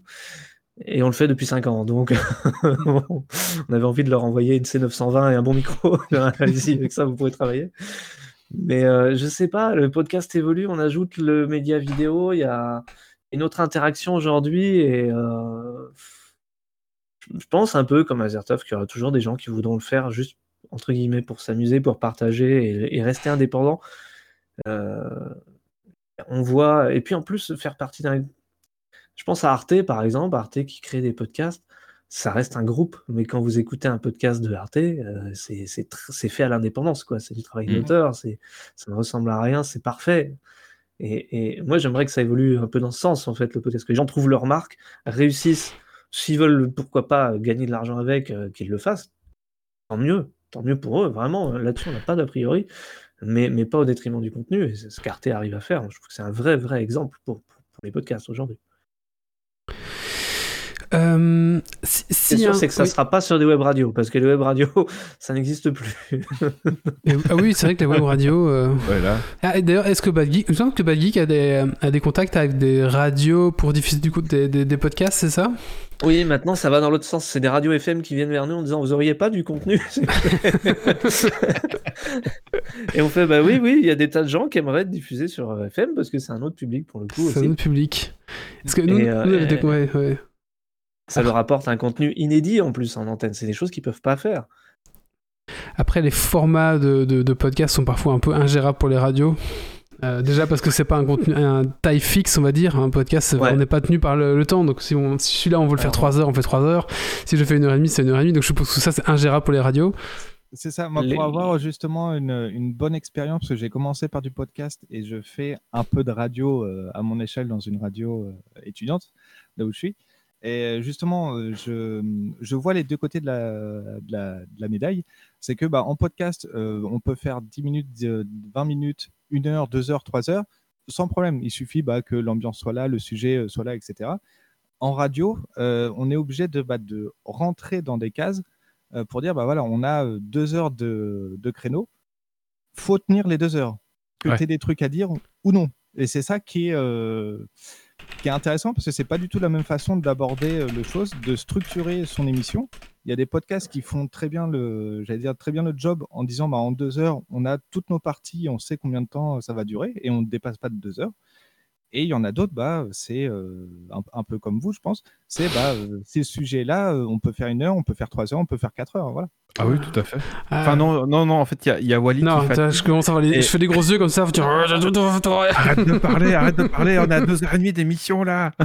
Il, il commence à effacer les chroniques euh, dans, dans le. En fait, tu vois ta rubrique, toi-même, t'es en train de parler, tu fais Ah, ah bah je finis maintenant. un message Wally qui apparaît. Va falloir finir. Et, et, euh, par rapport justement au conducteur, nous on a eu euh, une anecdote par rapport à l'émission que, que je fais qui s'appelle l'apéro original, où en fait on enregistre euh, tous les euh, trois mois euh, trois épisodes et on fait le temps Ah. d'un- samedi après-midi. En fait, on commence à 14h et on finit vers 23h et quelques. Mais on enregistre les trois, les trois, les trois d'affilée. Si vous invite, n'y allez pas. hein. Ouais, c'est chiant en plus. Il y a Gandalfou. euh, Non, c'est sur- c'est surtout les mélanges, stér- les, mélanges euh, chocobon, chocobon saucisson et bière en 8 heures. ça- On fait ça tous les 15 jours, hein, nous. Enfin, on, dire ça tous les 15 jours. Hein. ouais, ouais. Et du coup, euh, je me rappelle que le... David était passé sur, euh, en- pendant le live au début d'après-midi en disant ah bah salut euh, etc. Et euh, trois heures ou quatre heures plus tard, il disait bah vous êtes encore là bande de cons, je veux bien voir la gueule de votre conducteur. Et le conducteur faisait cinq lignes pour toute l'après-midi. en fait, on voilà, on avait nous nos, sujets, et puis bah, voilà, c'est ça le conducteur de, l'émission de l'après-midi. euh, on a trois émissions, ça tire là-dedans quoi. Euh, ouais, ouais, donc c'est- marrant du coup de voir un peu la, la perméabilité entre les deux, les deux univers radio et du coup podcast euh, qui, qui se font un peu dans ce sens. Nous, on, Et, on même, même dans le podcast, il y a tellement de bricolage et de gens qui se sont lancés sans se demander comment ça devait se faire qu'il y a, euh, il y a presque une façon de faire par équipe. Et ça, c'est absolument génial en fait, de voir que y a- moi je suis. Azertov fait, cin- il fait 7 heures avec 5 lignes, moi il faut que j'écrive tout au mot près. Et même si j'en lis pas la moitié, mais parce qu'il y a un côté rassurant, et chacun fonctionne différemment. On a des gens qui sont arrivés, je pense à Tocheux, qui est un ami euh, commun, et vraiment quelqu'un qu'on adore dans l'assaut, qui est arrivé un jour à Podren en disant Moi, ça fait deux mois que je fais du podcast, je sais pas ce que c'est. Et, euh, et c'était, ça fait partie de ces rencontres-là. Et lui, c'est pareil, il prévoyait rien. Il, il commence à rouler, il parle. C'était- ça son concept. Depuis, je vous rassure, il va mieux, il a arrêté. Mais- mais voilà, ça fait Maintenant, il partie. fait du vélo. de- fait du vélo en plus, et du coup, il parle plus du tout. Mais non, c'était, il n'y a pas de règles dans le podcast. Je crois que c'est ça qui est beau dans, dans ce truc, c'est que, c'est que chacun peut le faire évoluer et faire à sa sauce. Et euh, ce qui compte après, c'est, pourquoi on le fait. Est-ce qu'on le fait Oui. pour soi? Est-ce qu'on le fait pour l'auditeur? Est-ce que l'auditeur s'y retrouve? Il y, y a- il y a un côté très. euh, et, et ça, je on l'a vu, nous, depuis 10 ans. Il y a un- dans le podcast, il y a un côté très. euh, je trouve plus le mot, mais on, on le fait parce qu'on a quelque chose à dire et qu'on a besoin que ça sorte. C'est presque une thérapie. Beaucoup d'équipes, c'est une thérapie, le podcast. C'est pour ça que tout à l'heure je disais, euh, si vous avez envie de faire du podcast, euh, bah, lancez-vous en fait. C'est juste ça, Oui. euh, contacter des gens déjà. pour le faire. Vas-y. Hmm. Ouais, je suis, d'accord. Après Oui. deux podcasts, on peut pas nier le côté thérapie. hein. C'est vrai qu'on a fait Ah deux, ouais, hein on a fait deux podcasts, vrai. Bah, J'allais dire la passion, mais en effet, après deux podcasts, est-ce que la passion est toujours là? Ça, ça dépend quel podcast. Après, quoi. nous, nous, on remarque dans Geeks League aussi l'effet de ben, bande de potes au final, parce qu'on est content de se retrouver. Au final, on- si on n'avait Ouais. pas de podcast, on se retrouverait pas. Voilà, là, c'est- sur Discord, c'est pas pareil, mais en vrai, on se retrouve, on boit une bière, deux bières, quatre bières, cinq bières, et puis on est, ça- on est content, on, on joue à un jeu, et puis voilà. ça fait un impact. Et euh, on se dit, mais au final, bah, est-ce qu'on fait pas juste Geeks League pa- parce que c'est la bonne excuse pour se retrouver euh, ouais, tous les 15 bon, jours? Est-ce que c'est ça aussi, le, le podcast? Je sais pas. hein. C'est le plaisir de se Ouais. retrouver. Hein. Puis même, enfin, euh, même via Discord, c'est pas pareil, mais euh, moi je suis très content de retrouver toujours Geeksig euh, en 15 jours euh, sur Discord, de vous revoir, même si c'est pas en vrai, c'est pas aussi bien. c'est Ah oui. c'est nettement mieux que rien euh, dans ces temps-ci. Euh, je voulais finir cette euh, petite interview par, euh, par une petite question pour chacun, chacun de- d'entre vous. Euh, C'était euh, si vous aviez un, podcast qui n'était pas trop connu et que vous voudriez même mettre un petit, petit coup de projecteur dessus, ça serait quoi? Euh, attends, je relance Podcast Addict, l'application que j'utilise pour, pour voir. Euh, C'est bien, c'est ce qu'on vient tout juste de, de tous faire. hein. Ah, j'en- J'en ai un euh, qui s'appelle euh, Hastings. Et en fait, c'est un, des chroniques sur la Normandie euh, anglo-normande, en fait. Euh, donc, ça va être vraiment l'histoire de la Normandie en sens large. Ça peut être euh, un, soldat inconnu qui est mort euh, dans une ruelle de Caen que euh, le, Guillaume le Conquérant, ou etc. Et c'est euh, assez cool à écouter. Euh, c'est pas forcément top, top niveau qualité. Euh, mais c'est euh, c'est marrant, j'aime bien. C'est c'est un peu de fraîcheur et de, euh, de découverte comme ça. et je trouve ça cool. Et toi, David, t'as- t'en as un hein, qui te vient en tête Plus. aussi? Pas Pas plus? plus là, comme ça, tu me prends au dépourvu. Je suis désolé, hein. euh, non, puis, puis honnêtement, euh, pour être franc, j'en écoute pas tant que ça. Euh, j'ai pas forcément le temps d'en écouter beaucoup. Mais figure-toi euh, que moi aussi, hein, j'ai pas le temps d'en écouter beaucoup. Donc au final, est-ce que c'est pas les, les cordonniers les moins bien chaussés? Bien sûr, Ouais, c'est toujours comme ça. crois. hein. Oui. En fait, on se rend pas compte du temps de préparation. Enfin, en fait, ça, ça- s'il y a bien quelque chose qu'on dit aux gens qui se lancent, c'est dites-vous que pour une heure et demie d'émission, vous allez passer euh, peut-être euh, cinq fois à préparer, cinq fois ça et cinq fois en production après. Donc, Mm. ça demande beaucoup de temps et, et la passion, il en faut, il en faut beaucoup. Ouais. Bah écoutez, euh, je sais pas, vous avez un petit mot de la fin peut-être à rajouter ou à dire quelque chose qu'on n'a pas dit euh, Je sais pas. Euh, moi, j'allais dire prout, mais euh, c'est très bien, ma foi. Et toi, David? Dans le camoulox de Cadet Olivier, il disait caca, je crois, à la fin. Comme ça, on a un bon niveau pour l'association. c'est pas mal, envie. ça. hein. ça, ça, c'est- Tu vois, on, on rote plus dans les podcasts, dans, dans les micros, c'est pas pour autant qu'on est toujours professionnel. Hein. Je pense que. Ah, ça, en radio, jamais. Ça, Ouais, c'est ça. quoi. jamais. Et le mot de la fin, prout. Ah super, merci pour l'invité. Génial. Et après ça, le jiggle RTL bouge. Arte, c'est la nuit. ah, je crois qu'on a un désistement euh, de la part de notre euh, CM euh, dans le Allez, chat. c'est- Ah, c'est- votre CM qui, qui. Ah oui, du coup, elle, elle vient, elle vient guetter ce que vous dites, en fait, c'est ça. Ah, C'est ça, c'est ça, la librairie. la librairie, ok. Amandine qui est derrière. Ouais, Ah, tu sais, nous, on a euh, allez, le host de Geeks League qui a dit euh, euh, comme ça, on aura de plus beaux invités une fois euh, en parlant d'un invité. Donc, bon, Ah oui, ça. c'est pas non plus, quoi, tu vois, quoi, en radio, bon, on aura un jour un plus beau invité. Bon, ça va, ça Ouais, rien. ça, ça voulait dire, mais. C'était mal tourné. Un running gag qui, qui, qui reste. ressort souvent, ça restera. Ça restera Ah oui, ça. euh, à vie. ouais. Bah, Ça sera l'épitaphe euh, sur sa tombe Geeks League pour de plus beaux invités. Sinon, un, un dernier mot, Oui. lancez-vous dans le podcast. ouais, je pense que c'est. Ouais, n'ayez pas peur. Et en plus, ça vous apportera tellement de choses. J'ai je- dit que ça prenait du temps et qu'il fallait beaucoup de patience et tout, et tout. Mais évidemment, ça demande de l'énergie et tout. Mais, mais par contre, euh, on y gagne, quoi. On y gagne en rencontre, on y gagne en liberté d'expression, on y gagne en, en, En tout. en, en assurance aussi pour s'exprimer. Quand on est 10 ans derrière un micro, on a beaucoup moins de mal à aller vers des gens et à parler, à prendre la parole. Ce qui était, euh, moi, personnellement, très maladif il y a 10 ans. Aujourd'hui, je, monter sur une scène et dire des bêtises, ça ne m'embête plus. Mm. Donc, Euh, remember, euh, premier podren où je suis pas allé dire bonjour à David. Ouais. du coup, je l'ai engagé, il m'a fait pitié. Je dis, bon, ouais. il n'a pas d'amis. En plus, personne ne veut s'occuper de la technique pendant deux jours, alors il va nous dépanner. Quoi. Faut bien une bonne poire. hein. Donc vous, vous pouvez entendre, hein, c'est ça aussi hein, le podcast. C'est un peu des amitiés qui se font, qui sont fondées. Nous, euh, ouais, c'est ça autour des podcasts. hein, euh, c'est un peu, peu ça.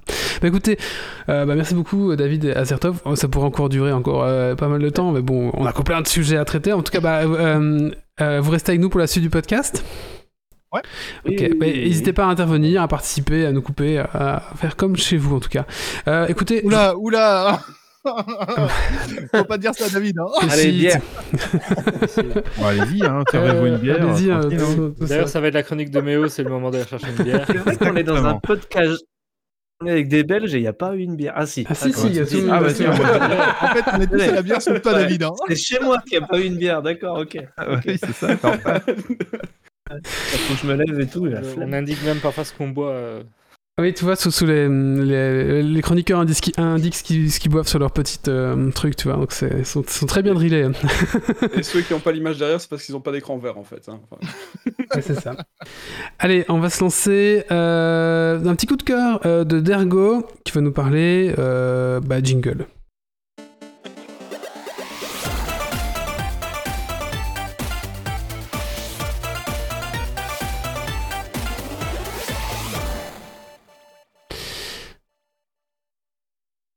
T'es mute.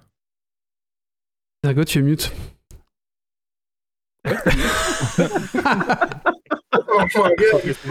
Tout sera ça coupé au montage, bien sûr.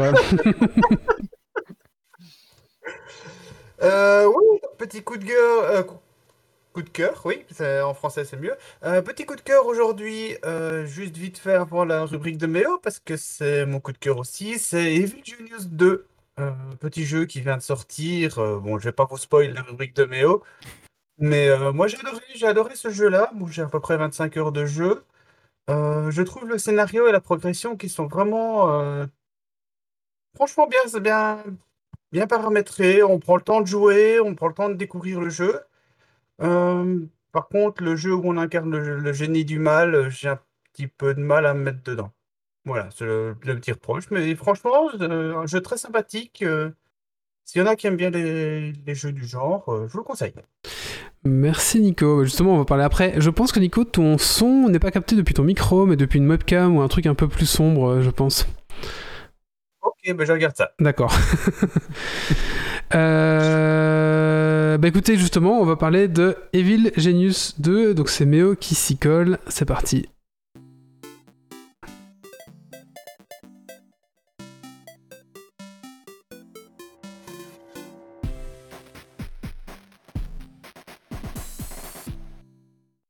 Alors, Evil... Vas-y, vas-y. hein. Ok. Alors, Evil Genius 2 euh, est édité et développé par Rebellion. Euh, le jeu est sorti le 30 mars 2021 et se présente comme un jeu de gestion de base pour génie du mal. Alors, il faut savoir que c'est un numéro 2 parce qu'il y en a le numéro 1 est sorti il y a 10, euh, 17 ans déjà. Donc, euh, donc, donc ça date. Euh, Vous installerez votre base dans un pic rocheux, euh, dans une île abandonnée où vous commencerez à élaborer votre base secrète en commençant de manière plutôt modeste. On va installer quelques lits pour abriter ces sbires, un lieu où ils peuvent man- manger, un local d'électricité pour alimenter votre base et surtout, euh, le point central, on va dire, c'est une salle de contrôle pour prendre possession progressivement de plus en plus de régions du monde. Le jeu s'axe sur deux plans. D'un- D'une part, il y a la gestion de la base, un peu à la thème hospital, avec des salles dédiées pour telle ou, telle chose. Une prison pour capturer des inspecteurs, un labo de recherche et, euh, énormément euh, d'autres. Il vous faudra également faire évoluer vos sbires de base dans des fonctions plus spécifiques, afin de pouvoir répondre aux demandes des différentes salles. Par exemple, des gros bras, des gardes, des techniciens pour pouvoir réparer toutes les machines, des scientifiques pour pouvoir faire vos recherches, etc mais également des domestiques euh, qui en fait vont, euh, vont s'occuper de votre casino, euh, qui, est, votre couverture, pour distraire les gens et surtout qui, peuvent vous rapporter un peu de thunes, parce qu'à chaque table de jeu, on peut dire est-ce qu'on est en mode normal ou on, on, on piège les clients, on triche quoi, en gros. Et les casinos piègent pas tout le temps les clients? Ouais, bah là, tu peux activer vraiment, tu dis, allez, tu Ah triches tout le temps et tu, tu fais perdre tout le temps le client, on va dire. D'accord. Pour protéger votre base, vous avez la possibilité de construire différents pièges pour rendre la progression des envahisseurs toujours plus complexe. Et là, on rentre dans, dans le fun, on va dire. Vous avez des, euh, des gants de boxe, des, des glaçons, des fléchettes empoisonnées, des, euh, des flippers qui sont à combiner avec d'autres pièges. Comme ça, les ennemis se prennent deux fois le piège euh, en, en rebondissant. Mais euh, vous pouvez également entraîner des gardes qui peuvent emprisonner des agents pour pouvoir les interroger euh, plus tard ou simplement les éliminer et embarquer euh, leur corps dans des incinérateurs. Vous pouvez également recruter des génies du mal afin d'encore plus booster votre base. Celle-ci au...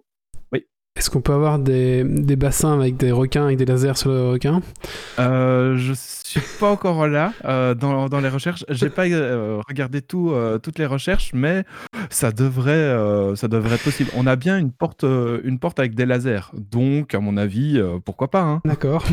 La, la- la DA a un côté très mo- moche et méchant, j'ai l'impression. Oui, euh, ouais, ouais, tout à fait. J'allais, euh, j'allais y venir. Euh, bah, on peut, on peut y aller tout de suite. Euh, la DA est très, très cartoon euh, et très thème hospital. Euh, limite, j'avais l'impression que c'était les mêmes, euh, les mêmes assets, on va dire. Euh, Donc, euh, c'est absolument euh, tout mignon, tout coloré, tout flashy et très, euh, très bonne ambiance. Euh, Enfin voilà, le graphisme est vraiment très très chouette. Et donc, du coup, je reviens euh, à, la, à la taille de. Oui, je sais que c'est dans les Austin Powers, euh, les requins au laser. Mais voilà. Euh, donc, la, taille de la base est assez limitée au début. euh, et il vous faudra enfin, calculer pour placer vos, salles. Mais au fur et à mesure qu'on débloque des recherches, les sbires peuvent creuser dans de la roche plus dure et aussi construire des escaliers pour, euh, pour monter à différents étages et ainsi augmenter votre place disponible. Bref, c'est le mode de jeu qui, qui va vous prendre le plus de temps. Et, et cette fourmilière est vraiment très très chouette à regarder. On aura plaisir à, de voir les actions de chacun et s'amuser des, euh, des animations diverses et variées. Le deuxième axe du jeu, c'est la carte mondiale.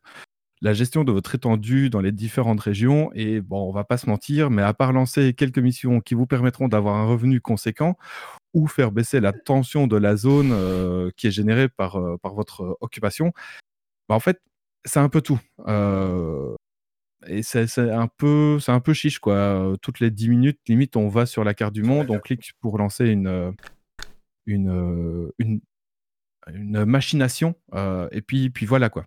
Bref, le gros du jeu, c'est euh, la, gestion euh, de la base. La campagne, il y a deux modes de jeu. Soit une partie rapide, qui est en fait la campagne du jeu, ou alors le mode bac à sable. Et la campagne est vraiment bien scénarisée, elle est amusante, et vous en aurez pour une vingtaine d'heures pour, euh, la finir. Et puis après, bah, vous passez en mode libre, et là, vous en aurez encore pour, euh, pour 50 heures dessus. La répétitivité du jeu peut arriver assez rapidement, mais le plaisir d'agencer euh, une base, pour ma part, me convient parfaitement. C'est disponible sur Steam pour 40 euros. Le prix est un petit peu fort, est un petit peu trop élevé. Mais si vous attendez une bonne petite solde, je pense que vous ne serez absolument pas déçu. Ouais, c'est ce que j'attends. Et tu sais s'il y aura des, des encore des DLC ou des extensions euh, gratos oui, oui, il y a un, il y a un euh, gratos, je ne sais pas, mais il y a un season pass qui, qui est achetable. Donc, euh, Oui. donc il y aura des extensions, il y aura des DLC, il y aura, euh, il y aura de l'ajout de, de contenu. D'accord, très bien. Il y, a, il y a du contenu qui est prévu à la, aux mises à jour et dans l'évolution future. C'est prévu, c'est dans la roadmap. D'accord. Ah bah voilà. Et aussi, ça fait du bien un jeu comme ça pour ma part. Après avoir fait Loupiro en 8 bits dégueulasse, Chapes.io en concept hyper abstrait, ça fait plaisir de jouer à un jeu 3D coloré et beau. Tu t'infliges un peu des trucs là aussi, hein, après, de- après euh, Oui, après 80 heures de, de Bal- Baldur's Gate après 1. 40, euh, pff, 40 heures de Baldur's Gate 1, oui, bon, bah voilà, il y a des jeux, euh, il y a des jeux qu'on aime. hein. Bah, C'est clair que tu disais que le, le design est un petit peu cartoon, mais franchement, on est bien dans l'univers au niveau Oui. design. Et c'est bien immersif. Et quand on est dedans, franchement, on y reste quelques heures. Mais là, par exemple, euh, avant le podcast, j'ai joué deux heures. Et, euh, et en fait, j'avais l'impression d'avoir joué une demi-heure. Enfin, je- je- j'étais là. Ah bon, il est déjà 20 heures Merde, euh, vite. Donc voilà, c'est vraiment un plaisir et on, on s'y perd dedans, quoi. ok, Ça avec plaisir. ça- ça- évoquait le fait que c'était un mélange entre Dungeon Keeper et moi moche et méchant. Oui. Ouais, c'est à peu près ça, en effet. Merci Méo. Avec grand plaisir. Euh, on va faire un petit coup de cœur ou un petit coup de gueule. Euh, Yves, on t'entend plus trop, alors on va faire ton petit coup de cœur ou un petit coup de gueule, Yves? Euh, coup de cœur.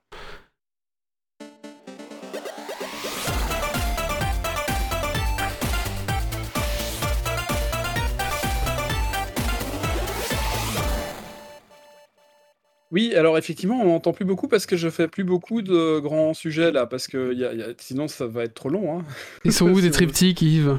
Mais oui, mais oui, mais je vais y revenir, euh, je vais y revenir, un de ces quatre, on, on va voir. Il faut que je trouve un sujet intéressant aussi. Alors ici, le coup de cœur, c'est pour SoftRF. Alors, eh, ça va parler à personne. Euh, SoftRF, c'est une application open source installée sur un ESP32, c'est genre, c'est comme un Arduino, quoi. Euh, qui donne votre, votre position en vol aux autres aéronefs. Alors je fais du parapente et ça, ça me permet de, quand je suis en l'air, de dire aux autres où je suis. Comme ça, ils voient plus ou moins euh, si je suis dans le rayon ou pas. Et ça me permet aussi de, voir ceux qui sont en l'air proches de moi et qui ont un système équivalent.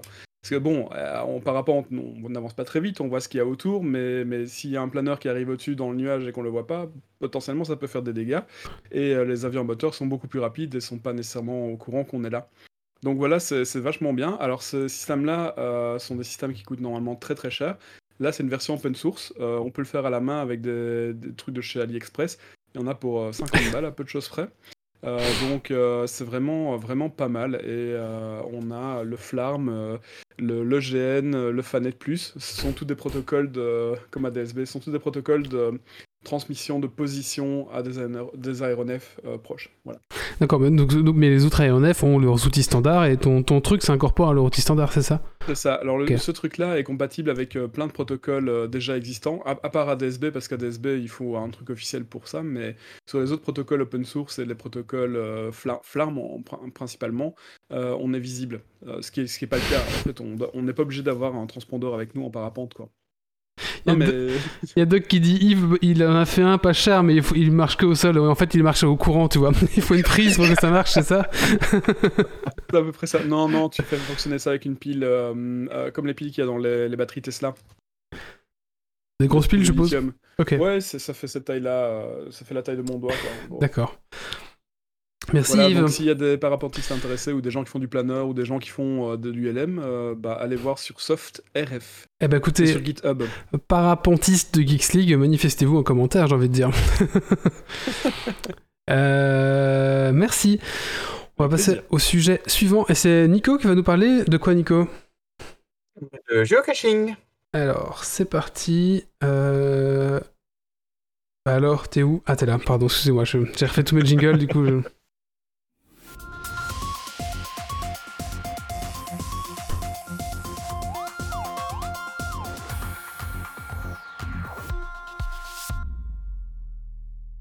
Oui, voilà, aujourd'hui je vais vous parler un petit peu de, géocaching. Euh, vous allez me dire, mais c'est quoi le géocaching?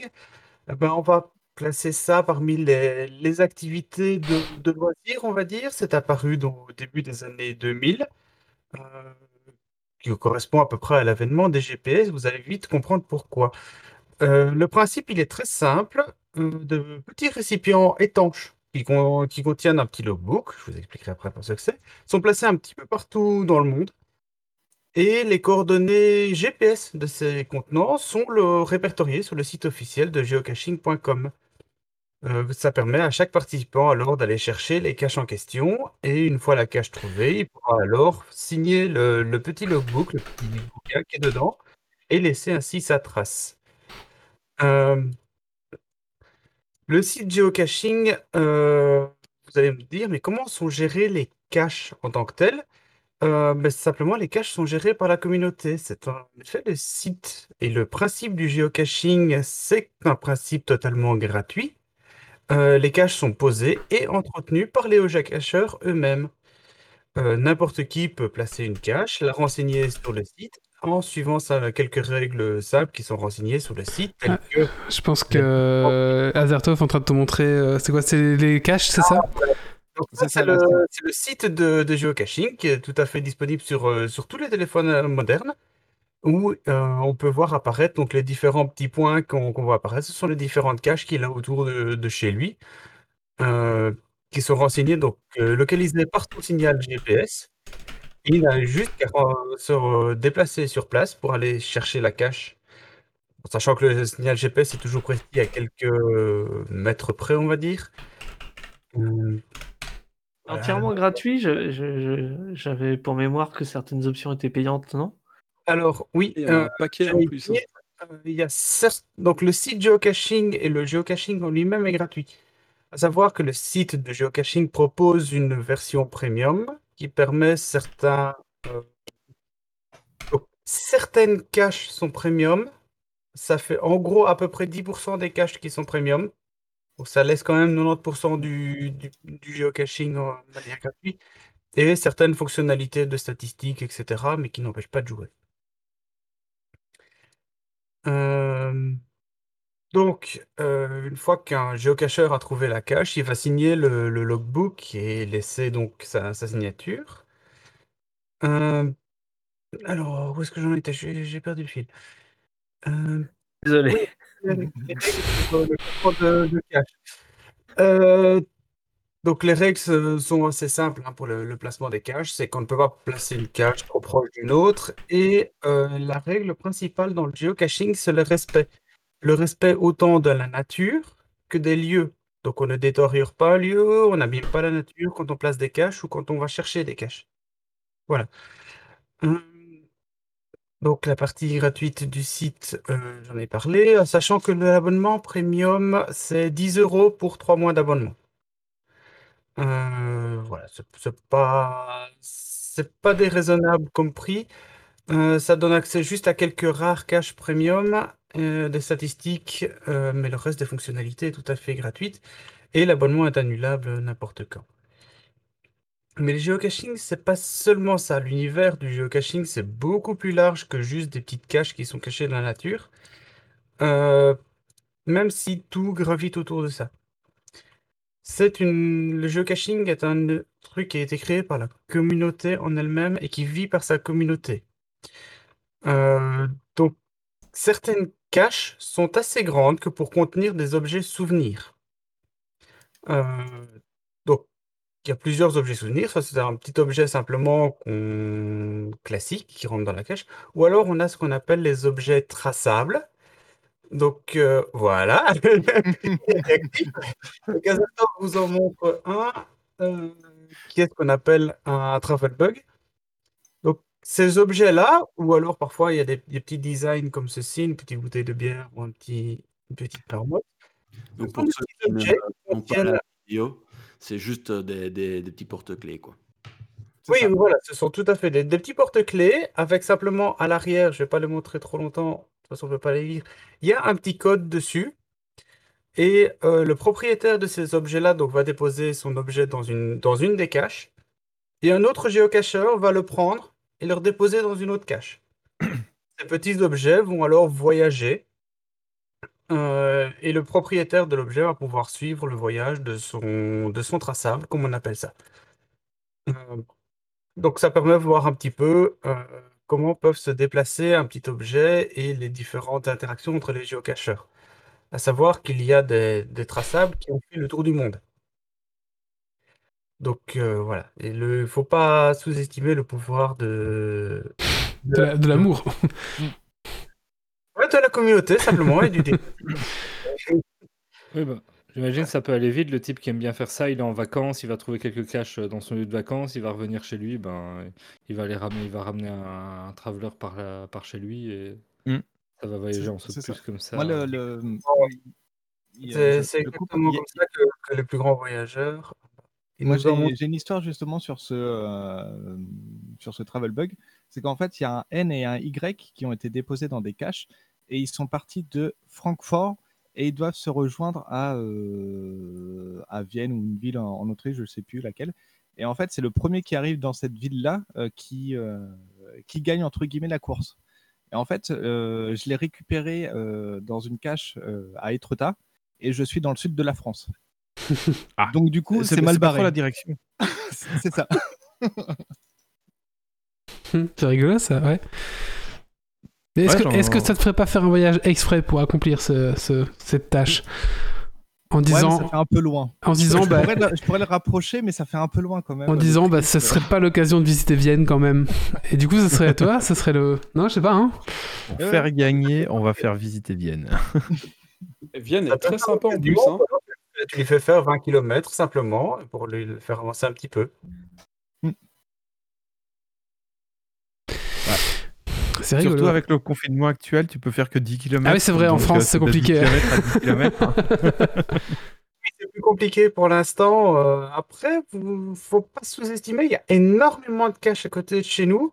Euh, simplement dans un rayon de 10 km autour de chez moi, pourtant je vis en race campagne. Je peux déjà facilement compter sur une trentaine ou une quarantaine de caches différentes. Ah ouais, ah, quand même, ouais. Il y en a partout. Une région qui est peu, peu dense. Euh, Il y a Zito Tib qui dit justement c'est très très fun euh, euh, pour motiver les enfants à faire des marches ou des petites randos. Ouais, clairement. Ouais, c'est vrai que c'est pas mal. Du coup, un... Oui, pour les perdre. On peut mettre les enfants dans les caches, bien sûr. hein. Ah non, pas en Belgique, on dit pas cette blague-là. non. Pas est- mais bon. Attends, depuis au moins 18 ans ici, donc ça va. Ça pourrait me faire marcher, moi. Les enfants dans des caches Les Mais non, mais non, le jeu caching. mais non. Ah, c'est bon, on est parti dans un CVT, ça marche. Ah. Donc, quand et- on va ouais. partager cette émission, on sait quoi faire. hein. Non, euh, non. L'histoire sera pas partagée. Hein. Dans cette émi- émission de Geeks League, on vous explique comment trouver des enfants dans des caches. Ça commence bien. Au niveau com, on est bon. Euh, voilà, tu- au moins pour celui-là, tu sauras quoi mettre pour la description. Ça devient un peu bizarre, ce podcast. Oui, ça devient un peu bizarre en effet ce podcast. Il y a celui qui demande mais pourquoi ils ont parlé de ça? Caca. Oui, voilà. Ça peut être une- un, un autre axe de communication. Alors, Nico, euh, Geeks League 2. caca. je, sais- je sais pas si tu as connu à l'époque, il y avait un site qui s'appelait Syst.net. Euh, Syst avec un i. Et euh, est-ce que c'est pas un peu. Mais alors là, du coup, t'avais un... c'était pas un... une localisation GPS, t'avais un... une... une énigme. Euh, t'avais une énigme en fait, et du coup cette énigme permettait de trouver une cache où euh, ça peut être un petit tupperware, n'importe quoi, et de, dedans le but c'était de prendre un objet, mais toi tu devais mettre un objet. Et euh, du coup, voilà, je pense que c'était un petit peu le petit frère de, de ça. Euh, ça s'appelait Syst, et le site existe encore, mais je vois qu'ils ont perdu toutes les données à cause de, de- de l'incendie de OVH. J'ai j'ai connu, connu ça, enfin le géocaching avec ça. Quoi. Par contre, je peux te confirmer que ce principe d'avoir une énigme pour trouver une, une cache existe, même dans le géocaching. C'est ce qu'on appelle les caches particulières qui s'appellent des mysteries. D'accord, Il y a, il y a une énigme qui va nous donner des coordonnées GPS sur lesquelles on va pouvoir trouver une cache. D'accord, moi j'ai mis le lien si jamais ça vous intéresse. Et du coup, il y avait un peu des énigmes à la perforas, du coup, euh, c'était genre euh, sous les trois, machin, il se repose, tatati tatata, et du coup, bah, ça vous, vous avez un petit peu, vous avez une indication plus ou moins globale, et dans la zone, vous allez chercher un petit peu d'indices, ça c'était sympa aussi, ouais, voilà. Et, et parfois les, les énigmes sont assez pointues quoi. C'est euh, à tel- par exemple c'était à tel endroit du sentier, le troisième arbre sur la gauche, regardez, euh, faites trois- deux tours sur vous-même et regardez par là. Et tu fais ah oui quand Je même. sais euh, qu'il y a une, une cache du côté de chez David euh, qui est une énigme et que faut calculer la position euh, des boîtes aux lettres. Enfin, il y a un truc sur les boîtes aux lettres qui sont à, à côté de chez toi. J'y suis allé, je fais putain, mais j'y arrive pas, je comprends pas. Et en fait, bah, j'ai pas réussi à la, à la choper. Il y en a certains qui sont bien, pointus. Hein. Ouais, ouais. Et euh, alors, du coup, tu disais les 6, c'était le, un peu le, le petit frère. Alors, euh, les 6 existaient avant euh, le géocaching? Oui, c'est ça, oui, c'est ça que je voulais dire en fait. C'est que le. Oui, oui, non, en fait, c'était le grand frère, pardon. Oui, c'est ça que je voulais dire. C'est que les Cystes, c'est un vieux site, hein, parce que c'est assez vieux, parce qu'on a déjà parlé dans Geeks League, mais il y a au début de Geeks League, je crois. Donc, il y a 10 ans. Il y a 10 ans, ouais, c'est ça. Ouais, Allez, ça nous rajeunit pas. Ouais, c'est ça. Bienvenue au club. Euh, mais du coup, ouais, je- je- voilà. En tout cas, ouais, c'est c'est vraiment intéressant. Moi, ça me donne envie de, de tester, en tout cas cet été, euh, pour un peu faire des petites balades. Et je me demande s'il y en a dans mon coin. Bah, je suppose que oui, oui. Il y a des Il y, chances. a- il y en a y en a partout. pas. Ok. Je-. Ben, un petit coup sur euh, geocaching.com. Euh, tu... Le compte est gratuit, donc tu peux déjà t'inscrire et, regarder un petit peu, même si c'est pas, pas pour participer. Euh, Ouais, voilà. Après, c'est un événement de communauté aussi, donc il y a, hors période Covid, bien entendu, euh, des activités de, de groupe, on va dire, des, des rassemblements, etc., qui s'organisent. Donc, euh, c'est vraiment l'esprit communauté aussi. D'accord. Et t'en fais beaucoup, du coup? Euh, bah, pas énormément parce que j'ai commencé il y a peu. Mais moi, franchement, je l'utilise essentiellement parce que j'ai un petit peu de mal à sortir, enfin, en gros, bouger mon cul de ma chaise, quoi. Donc, voilà, c'est l'occasion d'aller se balader, de sortir un petit peu. euh, euh, je fais ça avec, euh, madame aussi, donc voilà, c'est l'occasion de passer du, bon moment. C'est souvent en nature aussi, des petites balades, même si on a en ville. C'est très sympathique et ça permet vraiment de prendre l'air. Et donc, à toi, t'en fais beaucoup, du coup J'ai compris que t'en faisais. Alors j'en ai fait euh, l'année dernière, juste avant ou entre les, les- euh, après le, le confinement avec euh, une pote qui m'a justement initié euh, au géocache. Et euh, bah, j'en ai plus fait depuis. Donc en fait j'ai le, le bug travel euh, depuis août de l'année dernière.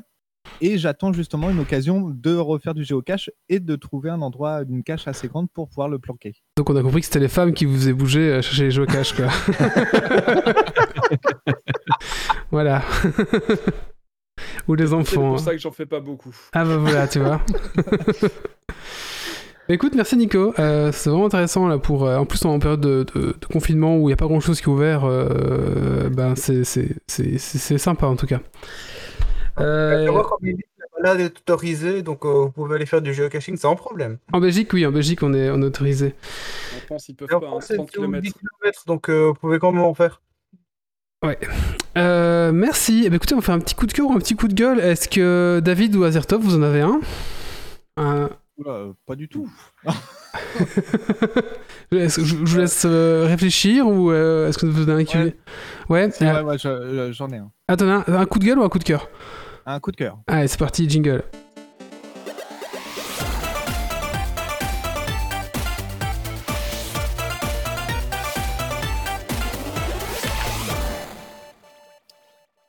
Euh, du coup, moi, c'est un coup de cœur sur une, euh, un, un animé euh, japonais qui s'appelle So I'm a Speeder, So What, euh, qui est un, un isekai. Je ne sais pas si vous savez ce que c'est euh, ce genre de, de manga, enfin de- d'histoire. En fait, c'est euh, le héros euh, meurt et se réincarne dans un autre monde qui est souvent un, un stéréotype de jeu vidéo, de, de jeu de rôle. Mhm.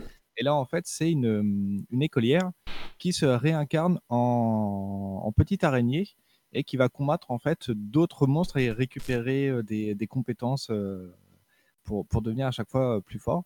Et c'est euh, assez marrant, c'est assez barré. Et, euh, et voilà, j'aime bien. D'accord. Euh, super. C'est- dispo en, sur la plateforme Crunchyroll. Ok. Donc c'est euh, un, un- un site de visionnage, de streaming légal euh, d'animé. et Il y a plein de trucs dessus. Mais, mais ça, j'aime bien. D'accord. David, est-ce qu'on enchaîne d'un petit coup de gueule, un petit coup de gueule? Sans plus, non. Je, je consomme trop, trop peu de choses en ce moment. D'accord, très bien, pas de souci. Euh, eh ben, il nous reste un sujet. Euh, et c'est Guillaume, c'est ça, hein, je, je me trompe pas. Oui, c'est Guillaume qui va nous parler d'une anatomie, euh, d'une publication scientifique. Alors, c'est parti, bah, petit jingle.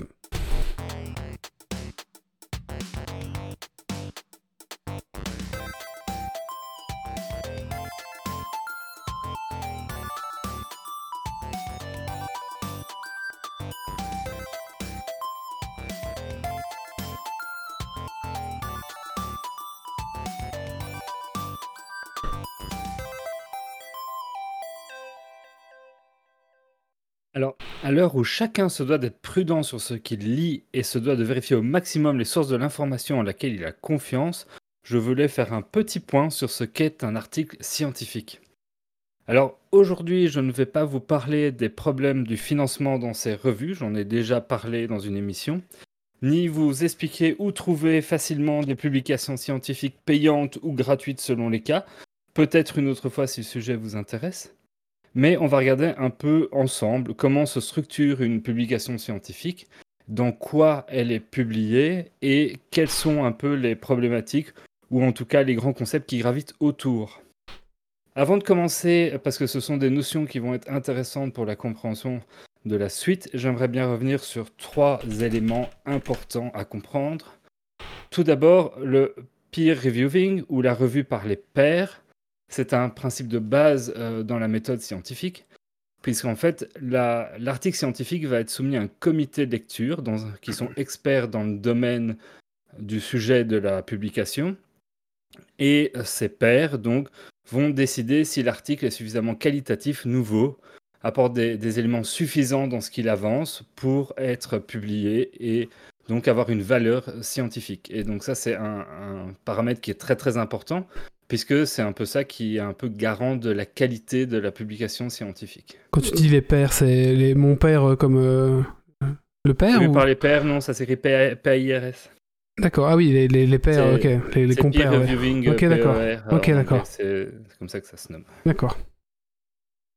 Euh, un autre euh, concept important à connaître, c'est ce qu'on appelle le facteur d'impact. Et ça, c'est un facteur qui mesure en fait la qualité, mais là, de la revue scientifique dans laquelle on publie les articles.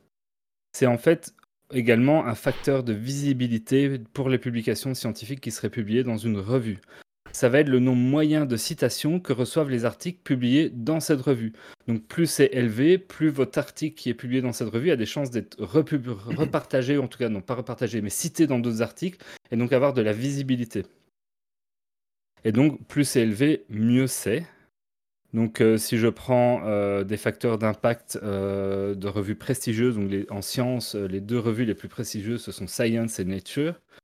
Science, c'est un facteur d'impact de 41.8 et Nature, c'est de 42.8. Donc ça vous donne un peu une idée. Alors, un facteur d'impact de 2.5 par exemple ou de 5 ne sera pas forcément un mauvais facteur d'impact, puisque en dehors des publics généralistes comme les deux que je viens de citer, le facteur d'impact euh, va être vraiment dépendant du domaine euh, dans lequel vous publiez. Donc si vous parlez de chimie des polymères ou si vous parlez de médecine et de cancer ou si vous parlez euh, de physique quantique, les publications qui parlent de ces domaines-là n'auront pas du tout les mêmes facteurs d'impact parce que ça ne va pas toucher le même nombre de scientifiques et le même nombre de publics. Et donc, selon les domaines, ben, un facteur d'impact de 5 peut très bien être un facteur d'impact très bon dans le domaine, comme ça peut être un, facteur d'impact tout à fait moisi euh, par rapport à la mm. moyenne du domaine. Et enfin, le dernier élément, c'est l'indice H. Et là, c'est la mesure de l'impact d'un scientifique lui-même. C'est un peu le facteur d'impact du chercheur. Et donc, c'est le nombre de publications ayant reçu un certain nombre de citations.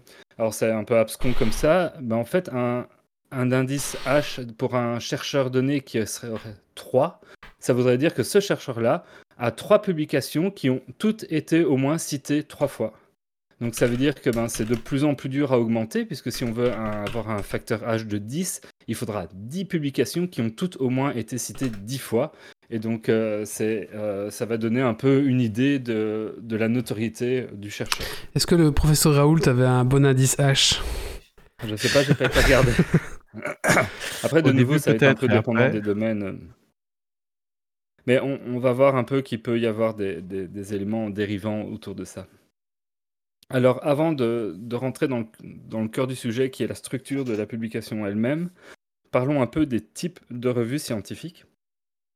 Alors, on va, avoir trois grands types, euh, qui être les payantes, les open source et les prédatrices. Les payantes, c'est les classiques, c'est les journaux plus ou moins spécifiques selon les domaines, dont font partie Nature et Science, dans lesquels on va payer pour publier. Euh, on va avoir une revue par les pairs si euh, l'article est accepté ou pas. Et euh, on va également payer pour accéder aux articles quand on va vouloir les lire. C'est le, le format standard, classique, mais qui peut être relativement onéreux pour les universités. J'ai une question concrète. C'est quoi? C'est un site internet? C'est un magazine papier qu'on reçoit? Alors, C'était la- ridicule la- comme il y a question. des années, c'était des revues papier, beaucoup. Mhm. Maintenant, certaines revues comme Nature et Science sont encore publiées en, en- revue papier, donc c'est un peu comme un Science et Vie, j'ai envie de dire, mais en, en beaucoup plus, euh, Plus cher. euh, plus spécifique aussi. Donc on va avoir des introductions, des, des articles parfois un peu plus généralistes, mais quand les publications elles-mêmes, ce sont toutes des articles scientifiques indépendants les uns des autres, euh, publiés par des différents chercheurs. Mais donc oui, c'est une revue papier ou électronique qui compile l'ensemble des articles et qui sort de manière hebdomadaire ou bimensuelle ou mensuelle, euh, peu importe. Euh, maintenant, de plus en plus, évidemment, c'est électronique. Apparemment, c'est 104 le facteur H de, de, de professeur Raoul. Oui, bah, c'est bien possible qu'avec aussi tout le foin médiatique qu'il a eu, euh, ça, ça crée aussi pas mal de, de, de, de Einstein est à autour de ça. 56. Ah bon? Pardon? Einstein, Einstein est à 56 pour facteur H Ouais, mais et c'est- 104 c'est- pour Raoult. C'est pas les mêmes époques. euh, Ah non, c'est clair. Et même Euh, mort, il, il arrive à faire mieux que Raoult, c'est fou. Mais mais il y a, il y a- j'ai posté un lien euh, avec euh, un site qui explique euh, pourquoi c'est comme ça. Voilà, Ouais, et sachant ouais, aussi ouais. qu'à l'heure actuelle, les, les volumes de publication, euh, de par notamment Wally, la- le, le côté de la mondialisation d'Internet, ainsi de suite, est, est beaucoup plus important. Et donc potentiellement, ben, si tu connais plein de chercheurs et que les gens se recitent entre eux, tu peux avoir des, des recitations beaucoup plus élevées que ce qui se faisait avant quand Mhm. euh, on n'avait que les grandes revues papier et qu'il n'y avait pas toutes ces ouvertures. Il y a d'ailleurs beaucoup de revues chinoises ou autres qui republient des articles plusieurs fois, ce qui normalement n'est pas autorisé. Enfin, on en vient aux revues prédat- prédatrices, je vais en parler un peu après. Mais donc il y, a- il y a pas mal de dérives autour de ça. Est-ce qu'on ne compte que les citations positives ou est-ce que si on le cite pour le démolir, ça compte? Non, à partir du moment où il est cité et donc il a, on fait le lien vers cet article-là, ça compte. Ah, Bah, oui. écoute, Euh, Didier Raoult, ici, en gros, euh, compte 2053 articles publiés entre 79 et 2018, ayant reçu un total de 72 847 citations. Voilà. Et ça, vous allez comprendre un peu plus euh, pourquoi on en arrive à des chiffres comme ça. En tout cas, je vais essayer de le rendre plus clair. Euh, L'autre type de revue, ce sont euh, les, open source. Donc, généralement, c'est des revues où on va également payer pour publier, parce qu'évidemment, ces, ces revues ont besoin de vivre et de fonctionner, mais où l'accès va être gratuit à l'information. Alors, il y a un gros défaut de ces. Enfin, il y a quelques défauts de ces revues-là. Souvent, elles ont des facteurs d'impact plus faibles, et donc, c'est des revues moins prestigieuses. Donc, selon les domaines, ça peut être un frein pour une carrière de publier là-dedans plutôt que dans une revue classique. Maintenant, ça dépend vraiment des domaines. Par exemple, dans les mathématiques, où typiquement c'est un domaine dans lequel il y a moins d'argent, euh, ben ils sont beaucoup euh, dans des publications open source et dans ce genre de publications-là. Euh, mais ça, voilà, ça va vraiment dépendre du domaine dans le recherche où on est. Mais un chercheur qui serait dans un domaine de recherche dans lequel c'est encore commun de publier dans des revues classiques et qui voudrait par principe publier dans l'open source, ça peut être un vrai frein à sa carrière parce qu'il va avoir moins de visibilité qu'un autre chercheur. C'est open source? Pardon? Tu parles d'open source, mais en quoi c'est open source? L'accès est gratuit à l'information et aux articles. C'est pas bon. les grandes revues payantes où tu payes pour accéder à ton article. Pardon? C'est un open accès, pas un open source. C'est un open accès, oui, j'ai peut-être eu un abus de Attention, hein, Grumpy rigole pas avec notre source. hein. langage. Non, non, il a raison de me corriger. Euh, et là, le un autre problème de, de ces revues-là, c'est que la revue par les pairs euh, a lieu pour certaines d'entre elles, mais pas toujours, et c'est pas toujours évident à démontrer. Donc en fait, souvent dans les grandes revues payantes connues, on, est plus confiant dans cette revue par les pairs que dans certains euh, euh, revues en open access. Mais voilà, il y, a- du bon et du moins bon, il faut savoir faire le tri, ce qui n'est pas forcément trivial. Et enfin, il y a les revues prédatrices. Euh, et ça, c'est vraiment le pire, et c'est ce qui est apparu ben, avec la mondialisation, Internet et l'ouverture et l'accessibilité, la, la facilité d'accessibilité. Ce sont des revues qui vont démarcher les chercheurs pour publier chez eux. Donc euh, vraiment, faire du porte-à-porte un peu agressif pour dire venez publier chez moi. Euh, généralement, ce sont des revues qui ne vont avoir aucun contrôle de la qualité de la publication. On va, appeler, on va accepter tout euh, automatiquement pour peu que la personne ait payé pour publier son article. Elle cherche juste à faire du pognon et on n'aura pas vraiment de revue par les pairs. On, on exploite vraiment le modèle économique pour faire du fric. Mais ça peut évidemment être tentant pour un chercheur parce que je vous ai parlé avant de l'indice H qui va être le nombre de publications, donc 3 qui auraient eu 3 citations. Ben, publier dans ce genre de revue, ça peut être un moyen facile d'augmenter euh, Mm. ce, ce genre de, de chiffres euh, pour un chercheur donné. Euh, sachant qu'une publication, ben, on cite toujours des articles en intro, donc on va toujours au moins citer son travail d'avant parce que généralement il y a une continuité. Et donc en plus, plus on va publier facilement de publications, plus on va pouvoir multiplier un peu les chiffres jusqu'à un certain point. Est-ce que l'aurez déjà Est-ce que tout le monde peut créer un, un journal de publication? Si moi j'ai envie de créer demain un petit journal, est-ce qu'il y a il y a un- un- un- une organisation qui me donne le statut ou euh, tout c'est libre? Alors, je pense que c'est libre. euh, Je n'ai pas été euh, vérifié jusque-là parce qu'il y a beaucoup, beaucoup de revues prédatrices euh, en, en Asie ou même en, par chez nous. Mais le truc, c'est qu'après, ça avait la reconnaissance que le, le monde scientifique va en donner à un moment donné qui va, qui va pêcher. Mais euh, jusqu'à un certain point, ça peut faire illusion. euh, pour, euh, pour faire des... C'est un peu ben, comme les bots qui font des vues euh, sur YouTube. quoi. Enfin, c'est c'est un peu, un peu ce principe. Ouais, c'est fou. ouais. Euh, alors, vous l'aurez déjà compris, toutes les publications scientifiques ne se valent pas. Une publication scientifique dans un journal n'est pas forcément une source fiable et sûre, malheureusement, puisqu'il y a ces revues prédatrices. Et euh, ceci étant dit et étant fixé pour vous donner déjà ce contexte qui était important, revenons à la structure elle-même. Donc, une publication scientifique, ça va avoir évidemment un titre, euh, comme euh, ben, bonne, tout bon article de n'importe quoi. Euh, c'est le premier élément qu'on lit, il doit être informatif, il doit être pas trop descriptif et pas trop long, mais mettre en valeur de ce dont, on veut parler, en évitant quand même un petit peu le putaclic, puisque ça va être le, le premier, la première accroche qu'on va pouvoir avoir pour des chercheurs. Ensuite va venir un abstract. L'abstract, c'est un élément aussi clé dans les publications scientifiques, puisque c'est un résumé de 200-300 mots euh, d'un article qui est généralement l'abstract est disponible gratuitement même sur les, revues payantes et les articles payants. L'abstract lui est gratuit on sait y accéder. Et ça va permettre généralement de savoir si un article vous intéresse. Donc vous aurez recherché votre article sur base de mots-clés. Donc ça c'est des, mots-clés c'est des keywords euh, sur la publication qui vont permettre quand on fait des recherches dans des euh, dans des moteurs de recherche spécifiques euh, pour ces publications euh, scientifiques. Google Scholar, en est l'un d'entre eux, mais il y en a d'autres très spécifiques qu'on trouvera dans les universités ou, dans les accès quand on les paye, euh, et qui permettront de trouver les articles sur base de ces mots-clés. On a trouvé avec un mot-clé, on a trouvé plein d'articles. Ben, on va commencer à lire les abstracts pour voir si ça a l'air intéressant. Si ça a l'air intéressant, on va télécharger la publication. Peut-être qu'on y a accès via les abonnements qu'a notre université ou notre centre de recherche. Ou alors, ben, l'article est payant et là, euh, comptez 20-30 dollars pour l'avoir. Et donc, il vaut mieux être bien sûr euh, avec l'abstract si- qu'il est intéressant avant de commencer à tous les acheter. Euh, ensuite viennent la liste des auteurs. Et là, ça se complexifie un petit peu.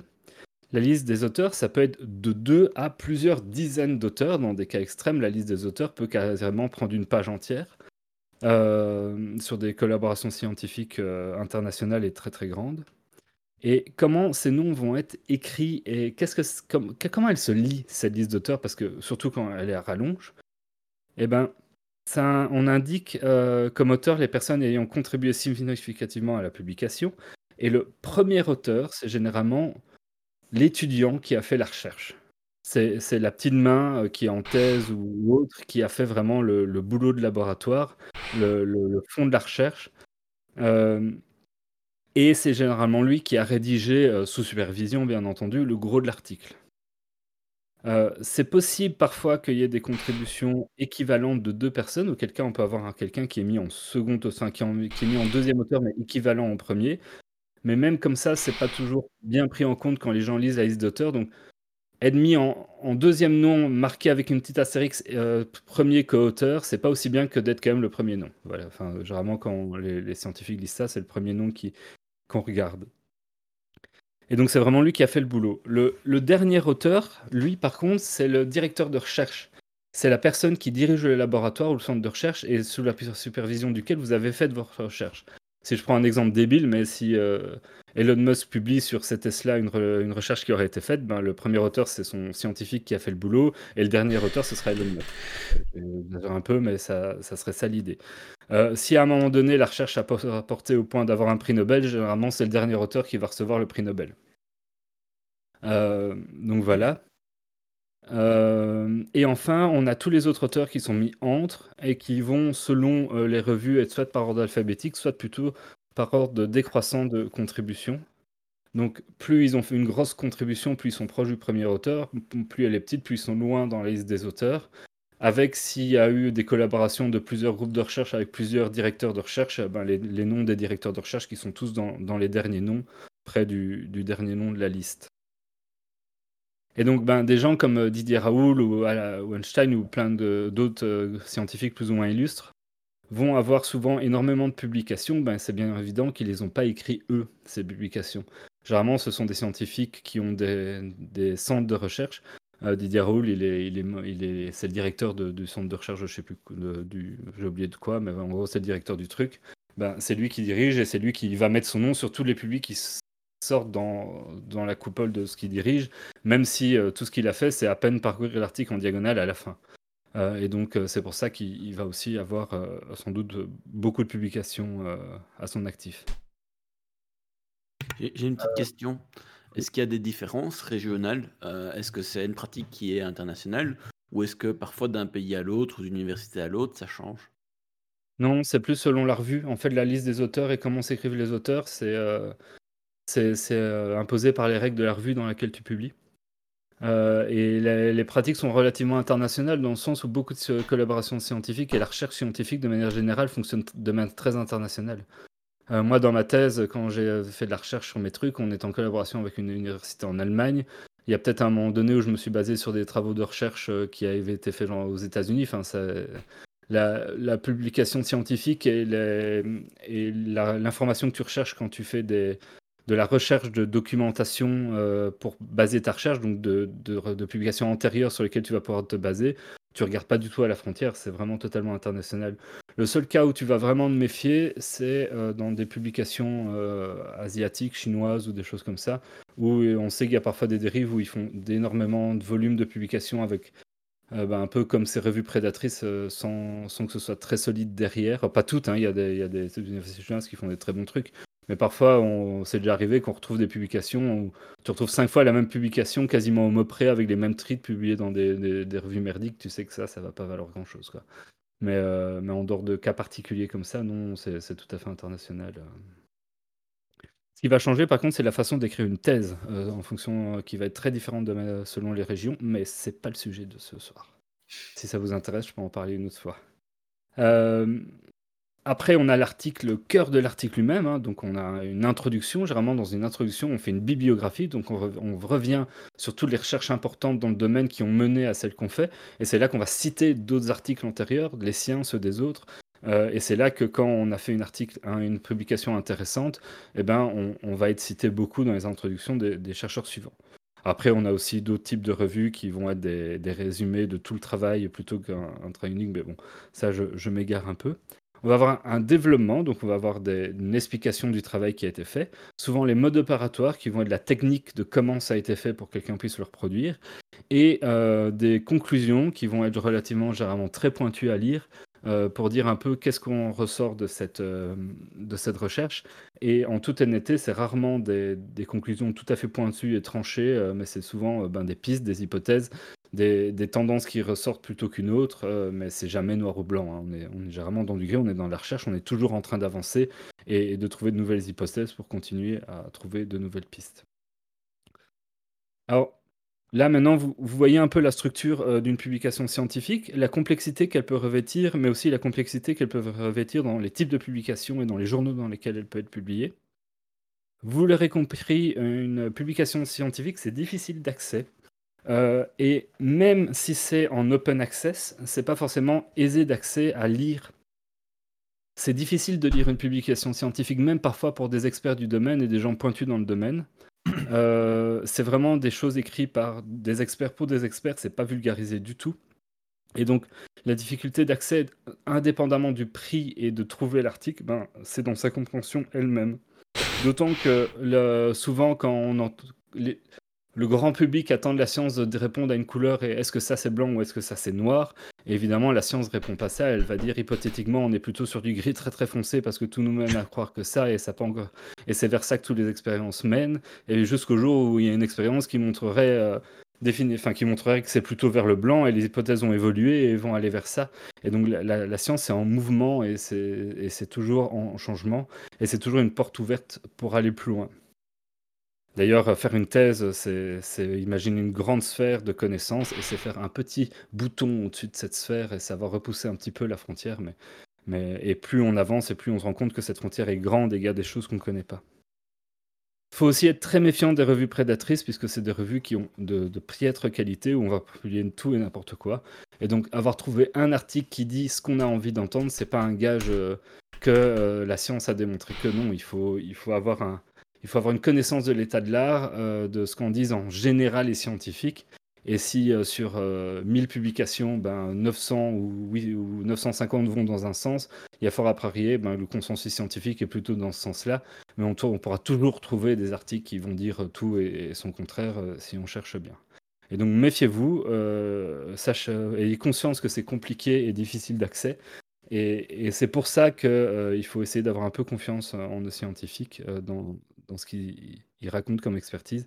C'est des années de recherche et de compréhension et ça ne s'acquiert pas en, en 5 minutes comme ça. Je sais pas si vous avez des questions. T'as déjà publié toi un article?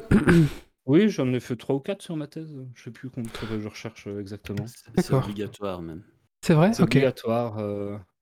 Bah, c'est là qu'on. En fait, non, tu pourrais avoir. En Belgique, tu pourrais avoir ta thèse en faisant pas de publication euh, scientifique. Euh, parce qu'en Belgique, beaucoup, dans beaucoup d'universités francophones, en tout cas, on écrit une thèse euh, de A à Z. euh, ce qui permet. qui demande plus de boulot, mais on a souvent des thèses un peu plus longues. Et ça permet aussi de parler de résultats qui n'ont pas donné de résultats intéressants. Mais, enfin, de pistes qui n'ont pas fonctionné.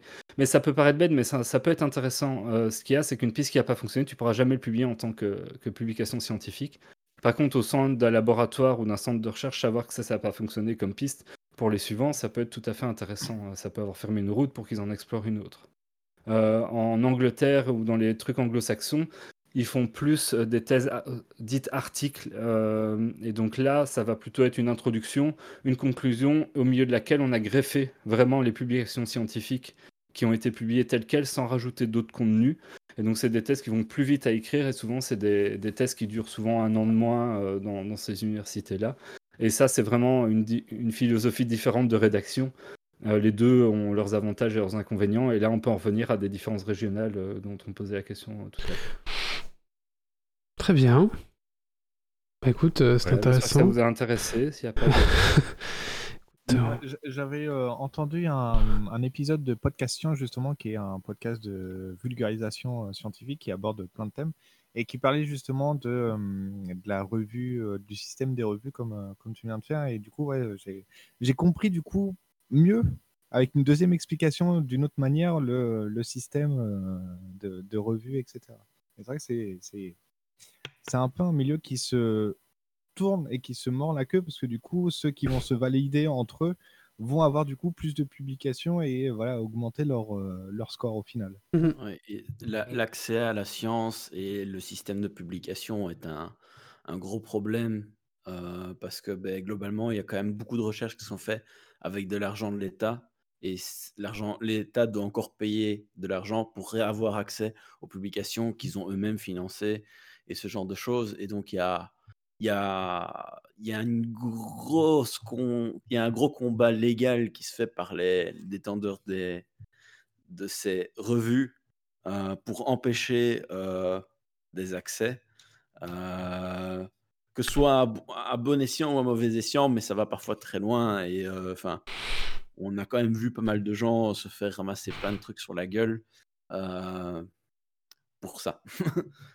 La, problématique de l'accès, elle est pour les scientifiques eux-mêmes. Il y a des universités qui savent plus payer tous les revues auxquelles elles ont besoin d'avoir accès. C'est un vrai problème. J'en avais parlé y a, un bout de temps en râlant un peu là-dessus.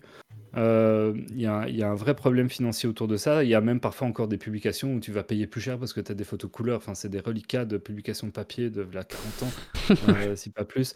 Euh, maintenant, l'accessibilité pour le grand public, ce qui manque, c'est de la vulgarisation des scientifiques envers euh, le grand public. Mais il y a peut-être aussi un désintérêt jusqu'à un certain point, parfois, du grand public pour cette vulgarisation. Donc, c'est pas la la question n'est pas triviale. Mais clairement, même si c'était la- disponible comme ça, c'est pas lisible comme ça par le par n'importe qui. Des publications, c'est pointu. Si toi tu publies un truc hyper pointu sur ton domaine de prédiction en informatique, c'est pas moi qui vais pouvoir le lire et le comprendre. C'est la même chose. David, tu voulais dire quelque chose? Oui, pardon. Je, je, je, je, je trouve qu'il y a une défiance vis-à-vis du langage scientifique depuis, euh, depuis quelques temps, euh, qui est même assez, assez euh, flippante en vrai, au niveau des médias, au niveau des, des- de tout ce qu'on peut entendre sur les réseaux et dans les médias. Quoi. Il y a une défiance, on le voit là avec le vaccin, euh, l'histoire Covid. Les, les gens ont peur, les gens ne croient plus, ils préfèrent croire en des chimères que, que dans des scientifiques. Quoi. Et- Ça- Souvent, tu as aussi une communication politique en dehors du côté scientifique. Ouais. L'exemple de la situation actuelle est un très bon exemple. Tu n'as pas, de pas de masque en réserve. On dit il faut Ouais. pas de masque, en réserve. On dit il faut des masques. Il n'y a pas assez de vaccins. On dit ah, mais on va vacciner que certaines personnes. Il y a assez de vaccins. On dit qu'on va vacciner tout le monde. Tu as, comme ça une espèce de discours politique qui vient se rajouter au-dessus du discours scientifique pour tout, qui vient complètement polluer du coup le discours scientifique. Tu rajoutes Ouais. à ce côté putaclic des, articles pseudo-scientifiques qui traînent sur Internet, qui veulent soi-disant vulgariser, et tu obtiens une bonne merde euh, actuelle. Quoi. Ouais, mais je, je trouve que ça s'empire. Euh, alors, je sais pas, parce que on, est biaisé par le fait que les gens ont de plus en plus euh, de facilité à, à- technique pour, pour parler et pour se faire entendre via les réseaux sociaux aussi. hein. Mais euh, c'est peut-être un, c'est peut-être faux cette image que j'ai, mais euh, quand tu vois la défiance contre les scientifiques sur les vaccins, sur le retour des platistes, il y, a- il y a plein de choses qui font qu'aujourd'hui on se demande si on n'est pas en train de régresser. Je, je, je, je préfère me dire que c'est parce qu'on a, parce que plus de gens peuvent le dire ouvertement, plutôt que me dire qu'il y a plus de plus en plus de gens qui, qui du coup euh, régressent à de- d'anciennes d'anciennes croyances, mais euh, c'est pas rassurant quelque part. Après, tu as rassurant. beaucoup de choses aussi qui sont liées à- au côté industrialisation, qui, ont, Mm. qui font du lobbying et qui font des mensonges en permanence, qui n'aident pas du tout Ouais. à, à laisser la communication scientifique qui devrait se faire, euh, que ce soit dans un sens ou dans un autre, peu importe le sujet. Il y a toujours une espèce de... En dehors du côté de la science, tu as un espèce de jeu marketing, un espèce de jeu d'influence qui vient gâcher euh, le- la science en elle-même. quoi. Est-ce que- est-ce qu'il n'y a pas a- un certain élitisme aussi de la part de, de- du monde scientifique, euh, parfois, qui, qui, qui, qui, qui laisse les gens en dehors et Oui. ça, ne- ça, ne- voilà, ça Eh, Bah, pas D'ailleurs, fait, on ne voit pas de scientifiques sur les plateaux euh, télé. quoi. On va voir. euh, parce qu'ils sont pas invités aussi.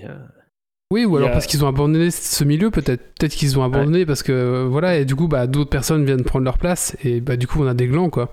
J'ai, j'ai, j'ai, j'ai- très, très terre à terre. J'ai, des souvenirs d'avoir grandi avec des émissions comme C'est pas sorcier où il était une fois la vie ou des choses comme ça qui m'apprenaient des trucs. Et aujourd'hui, quand j'allume la télé, je vois de la débilité. Euh, je vois pas de choses qui apprennent clairement aux gosses.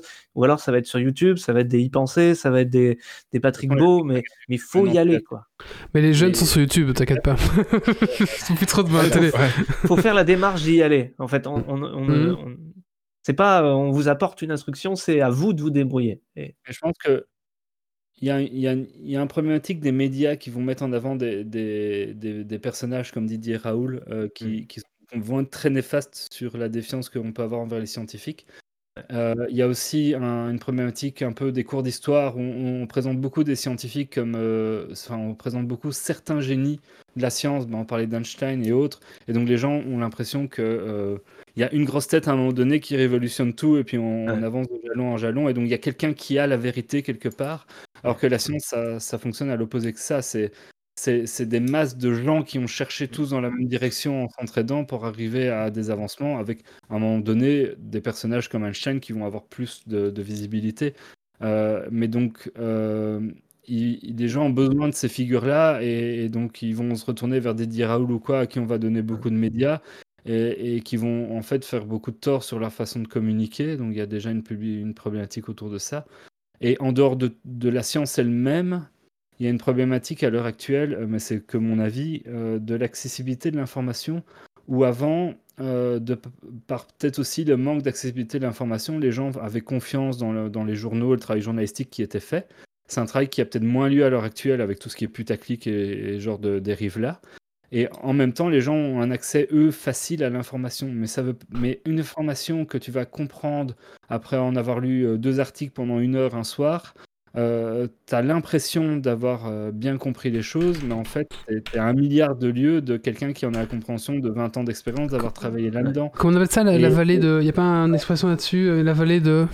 Oui, il y a une expression, j'ai plus le nom en tête, Ouais. mais ce qui manque à l'heure actuelle, c'est qu'à aucun moment donné dans les cursus euh, d'école, euh, ça commence à venir un peu plus en France qu'en Belgique d'ailleurs, en tout cas, euh, on manque de cours d'éducation aux médias et à l'esprit critique et à l'information. Un Ouais. esprit critique, même en dehors de la recherche scientifique elle-même. Et donc, les gens sont bombardés d'informations sans avoir les outils pour les filtrer et reconnaître euh, les, le sophisme ou les, ou les abus euh, qu'on peut euh, faire pour les embrigader. Il suffit de voir des trucs comme Hold Up, ce genre de choses. Et, Ouais. et donc, c'est ça, il faut pas.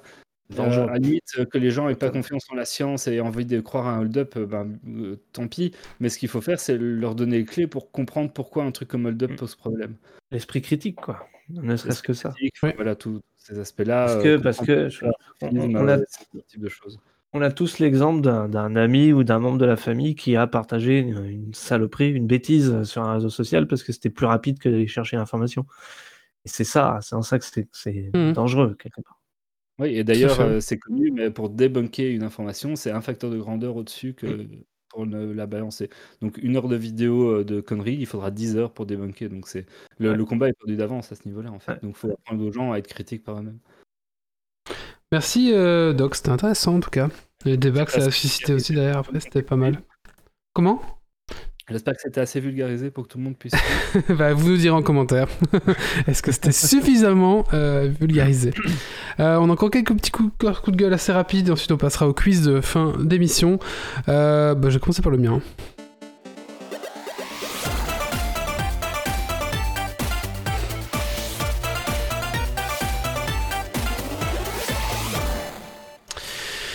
Allez, c'est un petit coup de cœur pour le trailer de Loki, qui, bah, qui m'a donné envie. Euh, alors, je sais pas vous, mais le MCU, après les Avengers, moi ça m'a un petit peu déçu. Euh, c'était un peu plat et c'était un peu américain, on va dire.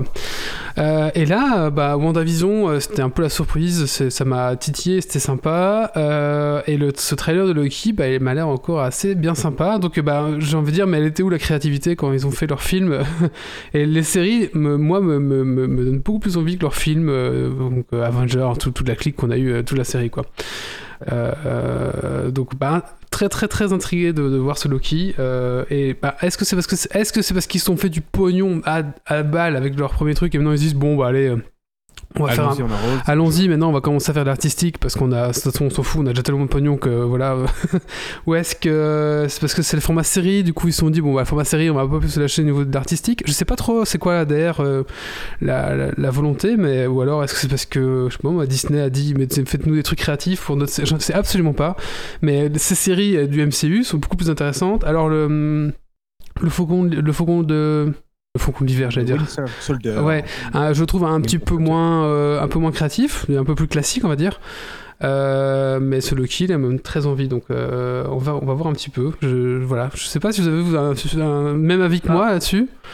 Pas que le MCU, hein, tout ce que fait Disney, je trouve, on regarde les Star Wars, je pense qu'ils s'en sortent Ouais. beaucoup mieux sur le format série. Hein, Ouais, Mandalorian m'a mis une claque beaucoup plus que la trilogie très bancale des, des Star Wars. Bien sûr, ouais, bien sûr. Euh, D'hiver, mais clairement, il m'intrigue moins que Loki. euh, J'ai vu le trailer après t'en ai parlé et ça, ça donne envie. Ouais. Et le WandaVision était, était très bien en fait pour moi. Mais apparemment ça gueule un petit peu dans les fans parce que for- forcément euh, c'est moins c'est moins euh, moins classique on va dire. C'est un peu plus créatif, il y a un peu plus de choses euh, et du coup bah, c'est- bah, certaines personnes je suppose bah, voilà. En tout cas moi respecte pas tout à fait le lore, t'en auras toujours, mais même dans une série comics qui sort, qui sont un peu des sentiers battus, t'en as toujours qui vont gueuler euh, sur un truc ou l'autre. Ça, faut pas se Mm. mettre à ça, je pense. enfin voilà. Je pense que Euh, c'est le format série qui aide. hein. Ça fait quand même pas mal d'années que beaucoup de, de producteurs ou de scénaristes, même d'acteurs, préfèrent s'investir dans des séries où le budget est plus important et le temps de création est beaucoup plus intéressant. Il n'y a plus aujourd'hui de il faut faire du 52 minutes, la pause pub elle est là, il n'y a plus de, Mhm. de nombre d'épisodes imposés et les gars peuvent vraiment raconter des histoires plus qu'en une heure et demie, deux heures. Ouais. Mais, Bah, d'ailleurs je pense que c'est aussi le, le Snyder Cut qui était un peu plus réussi, c'est parce qu'aussi ça dure 4 heures quoi. Ouais.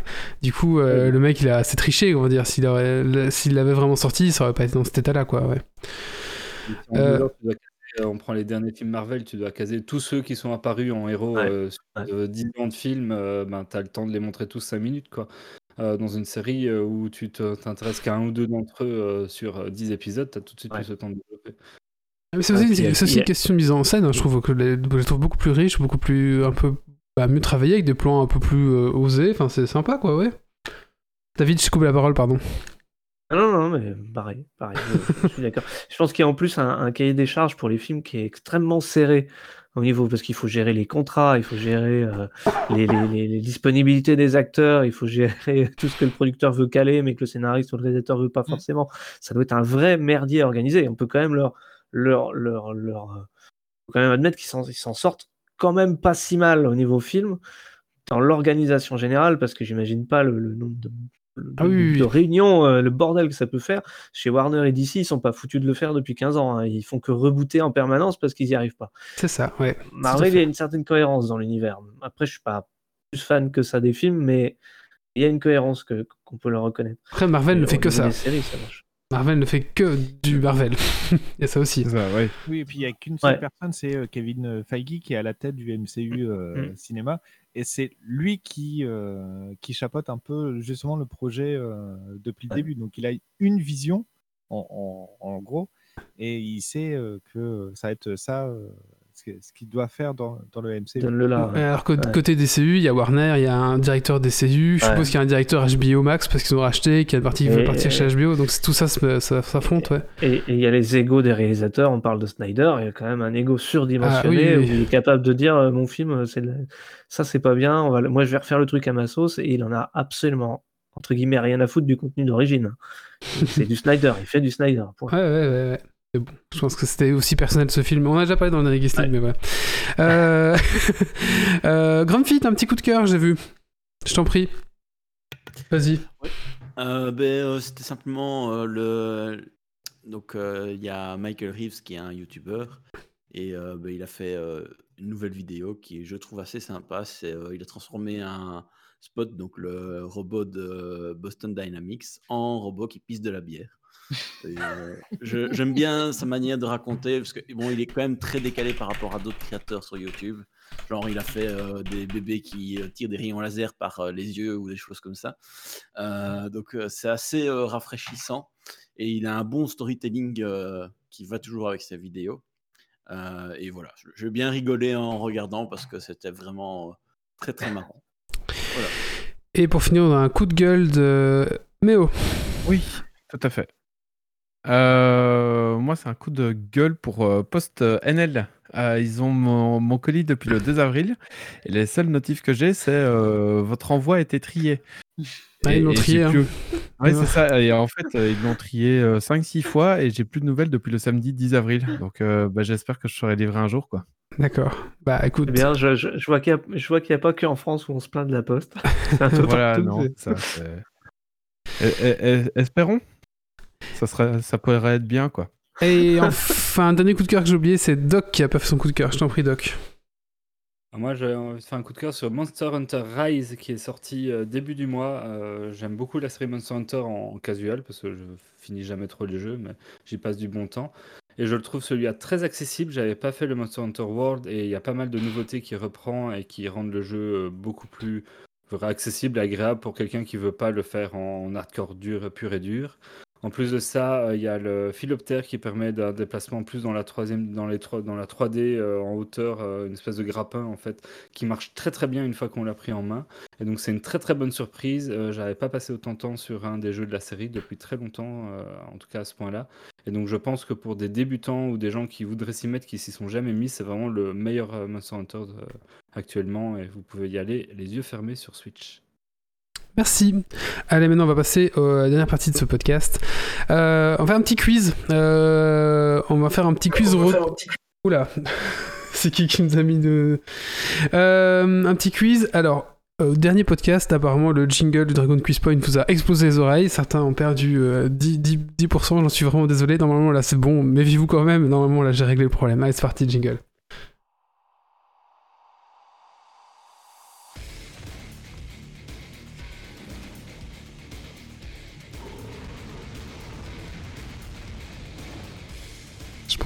C'est fort même. Ouais. J'arrive pas à faire le niveau de ce jingle, c'est dingue. Écoutez, euh, mais du coup j'ai eu peur, tu vois, comme les gens sont pleins, je me dis, bon, je vais être moins fort, euh, voilà. J'y arriverai un jour. Euh... Non, c'est bien, bah voilà, c'est bon. Écoutez, Ne touche plus à rien. Je, je montre encore de allez, 5 décibels peut-être en plus, ça, ça devrait être bon, je pense. Un petit retour aux sources au niveau de Dragon Quest Point, ça faisait longtemps. Euh, il va falloir reconnaître euh, le jeu vidéo auquel euh, bah, est lié euh, son, son OST, tout simplement. Donc je vais passer des petits Ah. OST et il faut me dire de quel jeu vidéo ça Ça vient, va être impossible. en sachant que bah, si c'est un épisode où, euh, où c'est le même OST dans les trois épisodes, vous me dites un, c'est bon quoi. Mais par contre, si c'est un OST vraiment spécifique pour un seul, bah faudra me dire. euh, voilà. Euh, Attends, je lance euh, Shazam. ah. Allez, on commence euh, tout doucement, facilement. Allez, c'est parti. Là, c'est facile. Et oui, sport. Yoshi, Oui, oui, sport, ouais. bravo. Ah, on reconnaît les joueurs. hein. Ah. Ça sera ma seule bonne réponse ce soir. Bah écoute, et, ah oui, du coup j'ai oublié de dire, la chatroom vous pouvez participer bien sûr, donc il y a un point pour la chatroom et un point pour euh, euh, les gens... euh, Oui. les- les- les- ah oui, qu'est-ce qu'on a gagné Du coup les gens de la chatroom peuvent gagner un jeu, mais euh, c'est quoi aujourd'hui? On a, on a tout Tout à raté aujourd'hui. Les, les gens de Ah la oui, chatroom. Et- non, ils peuvent gagner Deleveled. Alors désolé pour la prononciation, mais c'est Devolved, c'est ça? Non Euh, De- Deleveled. Ah non, c'est... On a cru que c'est un jeu bien, mais non, en fait c'est pas un jeu bien. Voilà. Je, l'ai écrit dans la chatroom. Euh, si D'accord. vous arrivez à le dire mieux que moi, euh, bon voilà. Euh, c'est un jeu de plateforme puzzle abstrait. Je reste dans, dans le jeu abstrait, hein, où vous n'avez pas de bouton saut et il vous faudra réfléchir par le biais de votre énergie cinétique. Voilà, bah écoute, voilà. Et du coup ça fait Donc David, un point. un point pour David et un point pour... Euh, Y4 qui triche, mais bon, allez, on va, on va lui mettre. Allez, c'est parti. euh, chanson. euh, jeu suivant.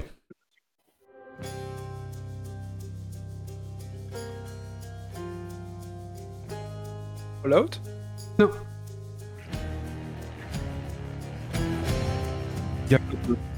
Non. Un jeu assez récent. Sérieux, C'est ça Moonsoul Non, Assassin's Creed? Non. J'avance un peu dans l'OST. Balaye. Non. C'est pas Assassin's Creed, non. C'est pas Assassin's Creed. Euh, NFOS 35.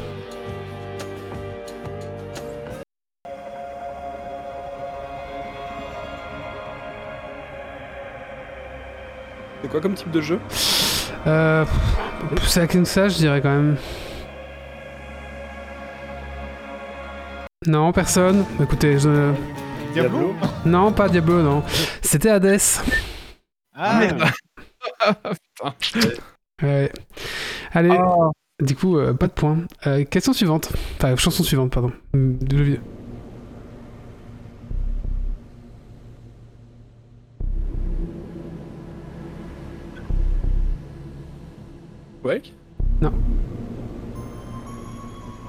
Euh, Crying Suns. Un point pour Y4. Among Us. Oui, Among Ah, Us.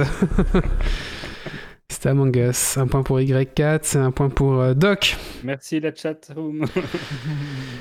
Euh, Allez, on part dans un autre style.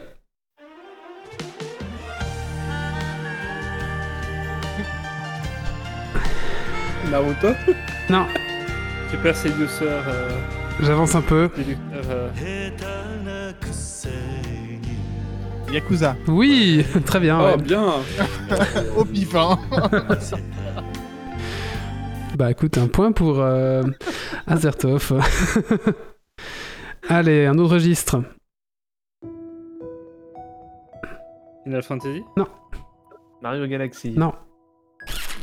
C'était pas mal Mario Galaxy. C'est vrai qu'il y a un petit côté un peu, euh, Est un peu. un peu, un Final Fantasy? petit côté. euh, Non. Déjà dit, non. Non, non. Ah, ça, sent- ça sent le jeu un petit peu indé.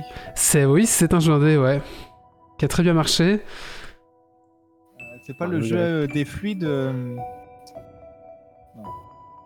Into the Moon? Non,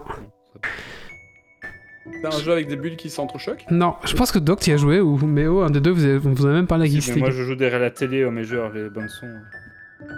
Ça me dit rien du tout. C'est honteux. C'est honteux. Oui, la musique me dit quelque chose. Subnautica. Non, non, non, non, Frostpunk. non, non, non. Bon, Frostpunk. Top Badin. Ouais Oui. Céleste. Oui, Céleste, ouais. Et je l'ai dit avant. Ah, tu l'as dit? Pardon, Ah, j'ai excuse-moi, j'ai pas entendu. David, excuse-moi. Non, c'est moi, Grumpy, qui l'a dit. Ah, c'est Grumpy, j'ai pas entendu que tu l'as dit, Grumpy. Bah Je écoute. l'ai dit euh, à. Ah, bah je t'ai pas entendu, pas entendu je suis que désolé. hein. quelqu'un a entendu Grumpy Parce que parfois Non, son micro coupe. Son micro est à Ah, peut-être que son micro a un peu son- coupé, son n'est non, pas mon micro a pas, a pas coupé. Bah, écoute. C'était éliminé. euh, On- juste pas été entendu. On te, on te donne le point, euh, Grumpy, on C'est entendu. c'est ce moment-là qu'il se lève et qu'il claque la porte. Émission de merde Je n'écoute jamais l'avait réécouterai ce podcast, je suis sûr qu'on l'a pas entendu. Allez, un jeu qui est moi pour moi qui enfin la, bande son était pour moi euh, une- euh, aussi bien réussi que le jeu, attention.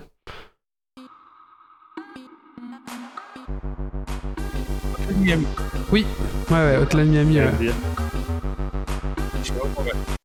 Et du coup ouais, c'est- ça fait partie des, des bons sons que j'écoute comme ça parfois de temps en temps. Hotline Miami ouais. Le 1 comme le 2, ils étaient terribles. Ouais ouais. ouais. Allez, suivant. Ah, un Quake Pas loin. Diablo. Ah non. euh, Doom. Ah, Oui, Doom. oui, Doom, Doom, Doom, Eternal. Doom. Ouais, Doom Eternal, ouais. Je voulais faire une connerie en disant un générique de l'ADC, mais euh, c'est pas loin, oui. Euh, du coup, vous avez le point pour euh, Yves, c'est ça là hein Ouais. Allez, euh, l'honneur. suivant. Valheim. Oui. Ah ouais, bah ouais, j'allais dire. Un point pour Azertov. Allez, suivant.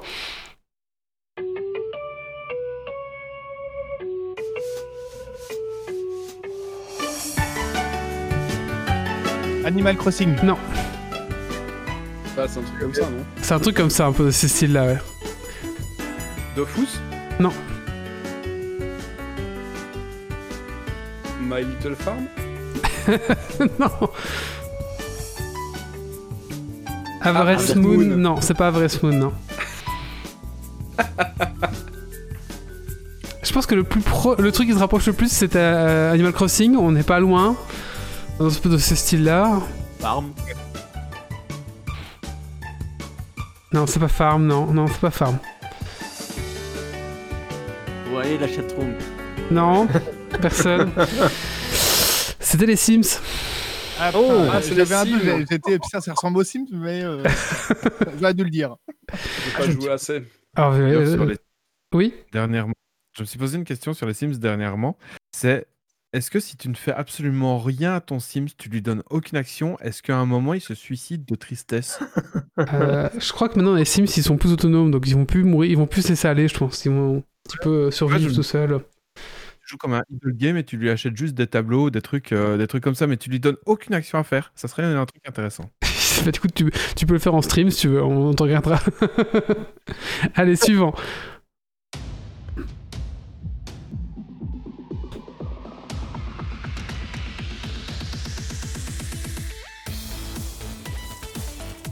Rocket League Ouais, très bien, ouais. Bravo. Et ouais, David, hein, t'as vu, hein, je sais pas jouer, Oh, mais. euh, merde. Ah.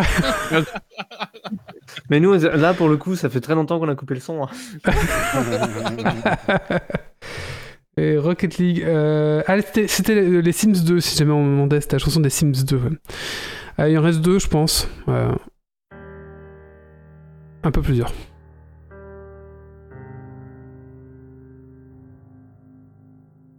C'est un survival, ça. J'y ai jamais joué pour être franc, mais il fait partie de ma liste des tout doux. C'est pas Fallout, non. C'est Ah non, Fallout, ce serait plus années 60. Detroit. Ah, années 50, non, c'est pas Detroit, je connais pas, mais c'est pas ça. Je peux avancer un petit peu si vous voulez dans la. Ah, c'est pas le jeu où il doit transporter des colis euh, d'un point A à un point B? Ah non, c'est pas, c'est pas, euh, c'est pas ça. non. Death Stranding. C'est pas Death Stranding, non. Red Dead. euh, Non. C'est vieux C'est pas. Comment t'as dit Non. C'est très dur, hein, celui-là, je pense. Et je pense que le jeu est pas si connu que ça. C'était Firewatch. Oh, Putain, Ah. non, du tout, quoi. J'ai pas fait, je vois pas de. Euh, et un dernier, je pense après. Ah non, pardon, encore, un- j'en j'en ai encore deux, excusez-moi.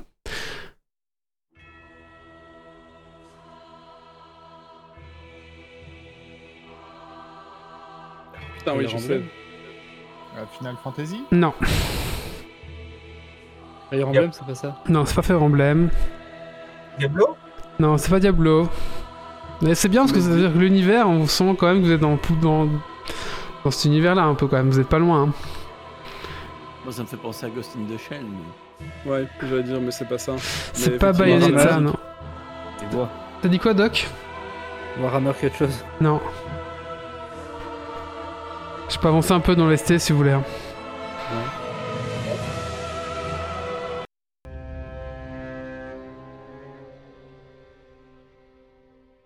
Un Myst. Non. C'est dans l'univers, c'est un genre d'univers de Diablo, genre un hack and slash, un truc comme ça, c'est peut-être Euh, c'est pas un hack and slash, mais euh, l'univers est assez sombre, même très sombre. Bon, je vais donner la langue chat. C'était euh, Dark Soul. Ah ouais, Ah. bah, je, je- ouais. J'aurais pas pu savoir que c'était celui-là, mais effectivement, ça, ça Ouais, colle bien. et le dernier ensuite, et après on arrêtera là.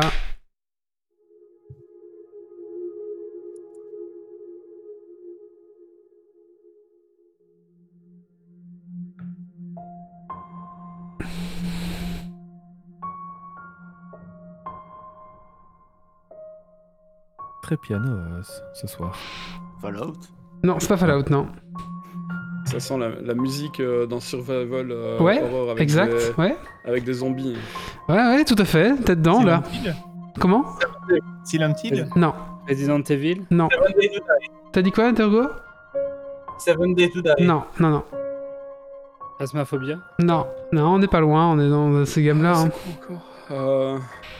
Last Day on Earth? Non. C'est Attends, le, le dis pas. Euh, State of Emergency. C'est pas si récent que ça, mais il y a une suite qui va arriver bientôt, mais c'est toujours. euh, Il est toujours jouable, il est toujours très beau. Euh, sur Valorant, tu étais bien là. Ouais, ouais, ouais, bah attends, euh, j'en reviens là. Oh, Last of- The Last of Us? Non, non, non. C'est pas un survival horror. Écoutez. Alors, alors, alors, attends, attends, Zombie attends, attends. Ah non. Non, c'est pas Zombie You. Non, non, pas, je l'ai. Il était pas si mal. ce jeu. Evil Inside Non, c'est pas ça. C'était le seul jeu bien sur Wii U, c'est ça le problème. Ah ouais, c'est ça le problème. Écoutez, donne le chat, c'était The Forest. Ah oui, oh Ah yes. Non, j'ai- Oh, vraiment, on l'a euh, déjà entendu, c'est pour ça. The Forest, moi j'ai- tellement poncé ce jeu. Ouais. Euh, bah écoutez, voilà. Euh, mets oh, les points, s'il te plaît. T'as même Alors, pas mis David- un- une musique de Zelda, je, je proteste. Ouais, je m'attendais aussi à une musique de Zelda. ouais. Ah, vous, c'est trop facile, les musiques Ah oui, Zelda. Alors nous avons David 1 point, Ikats qui fait carton avec 6 points, Doggiver 1 point, Azertov 3, Grumpy 1, Meo 1, Yves 1 et Wally parce qu'il nous a quand même explosé 4. bah écoutez, 3, points pour avoir fait le Dragon Quiz Point et 1 parce qu'il nous a quand même euh, et un point parce qu'il nous a quand même mis des sèches. Ah oui, bon, je... bah écoute, félicitations, ouais, du coup, c'est euh, c'est Azertov, c'est ça qui, qui passe devant, c'est ça? C'est ICAT C'est- C'est ah oui, mais Ikat, c'est les, les- eh oui, mais dans, dans les, les chroniqueurs, oui. Mais tout le monde est dans les chroniqueurs en fait aujourd'hui. oui, c'est vrai, c'est vrai. Mais elle a Ah, répété, ça, c'est- bon, voilà. On verra C'est un comment autre- C'est un ça. autre problème. C'est un autre problème du podcast. Tout le monde finit chroniqueur. C'est ça. Mais Ouais. les points quand on est dans la chatroom comptent pas comme, comme dans les points qu'on est en live. c'est vrai, Doc. On va, on va voir comment on fait ça. Euh, bah écoutez, Oh là là ça, ça- Bah, du coup, voici la clé que je mets sur la chatroom. Ah, tu Bah la colles dans la chatroom. Le premier arrivé. Le premier Bah, arrivé va la choper. Non mais non, c'est quand même Ikats qui a gagné, je vais, je lui envoyer. donne-lui à I- Ikat, et puis, et puis voilà. Allez, on va clôturer ici le podcast. Euh, bah, écoutez, on va, on va encore remercier donc euh, qui nous avoir rejoint euh, pour ce podcast. Donc Merci merci, à à, Zertov, merci à, David. hein. Euh, J'espère que vous avez passé un bon moment. Euh, Bah écoutez, on pourrait nous retrouver dans- vous pourrez nous retrouver sur Bad Geek et donc vous pourrez même- C'est quoi, c'est quoi le site C'est quoi l'adresse Je connais pas. Euh, donc voilà, nouveau. donc bah merci à vous en tout cas, c'était vraiment intéressant d'avoir ces petits débats et puis bah je- j'espère que bah, lo- longue vie à Bad Geek et puis au podcast, je pense hein, en général. hein. Ouais, on, on- on vous veut à Rennes l'année prochaine. Hein. D'accord. Direct en public la podren. Non, non, faut faire le, faut faire le chemin. Faut faire le chemin. Après, ça, c'est pas ce qui nous arrête, hein, mais c'était plus euh, le confinement, oui. Écoutez, Alors, oui. si vous venez, euh, sachez que l'alcool est interdit dans la salle, mais il y a toujours une voiture où le coffre est rempli. Mais ça sera juste pour vous. Très bien, ça va. Bah, alors, du coup, on vient. Par contre, on va enregistrer du, du coffre. hein. À distance, sur place, mais en distanciel depuis le coffre Depuis le côté. On va nous, ça mettre une nous va, hein. webcam. Je peux le faire. Euh, Eh bien, écoutez, en tout cas, merci beaucoup. C'était vraiment euh, très très sympathique. Euh, Ah mince, attendez, excusez-moi. J'ai pas, je suis, un mauvais euh, présentateur. Donc, là, dans 15 jours, on recevra. J'essaie de meubler le temps que j'ouvre. On recevra Di On Joue. Donc, c'est une youtubeuse et une instagrammeuse jeux de société. J'espère que je décris bien ce qu'elle fait. Donc, elle présente des jeux plus ou moins connus et. Elle les, voilà, elle les présente sur sa chaîne. Notamment, elle fait un top, euh, un top 5, je crois, chaque mois des, des jeux de société euh, qu'elle a aimé. Euh, voilà, donc on recevra Di On Joue. euh, qui, qui, ma foi, voilà, une fille. enfin, Un jour, Yes. un jour, vous aurez des beaux invités. Un jour, oui. Donc, et ce qui est très En drôle, en fait, c'est. On avait déjà eu euh, Girl Dot Game. On a déjà eu Girl on Game, voilà, je pense que voilà. Mais ce qui est très drôle en fait, c'est que euh, je vois une publication Instagram avec une fille qui, poste avec un, un jeu de société, et puis je vois le nom de mon village, je fais bah. C'est pas possible ça. J'habite un tout petit village, genre on est, on est, on est, on est quoi? On est 300, je crois même pas. Il y a deux rues oui, mais je dis, mais c'est pas possible. Et du coup, bah, je la contacte, forcément, ça m'intrigue. Et puis il me dit, bah si, si, j'habite là. Et du coup, je dis, mais attends, c'est pas possible, faut absolument qu'on se voie euh, dans un podcast, tu vois. Et du coup, là, elle était pas encore prête, tout à fait, fait qu'elle sorte encore d'autres vidéos. Donc là, elle m'a dit, bah écoute, euh, pour le mois de mai, c'est bon. Euh, du coup, bah, le 30 avril, là, on la recevra dans Geeks League. Donc on parlera de jeux de société. Euh, D'ici là, bah, vous pouvez retrouver- Geeks League bah, sur Bad Geek, euh, sur toutes les plateformes de, podcast, sur YouTube et sur Twitch en rediffusion. Euh, bah voilà, c'est tout ce que j'avais à dire. Merci aux chroniqueurs, merci aux gens qui étaient présents en live ce soir, et puis encore merci beaucoup à Bad Geek. Allez, je vous laisse ici, et je vous dis surtout, ne lâchez rien. Ciao, ciao Merci tout le monde. Au revoir. Salut.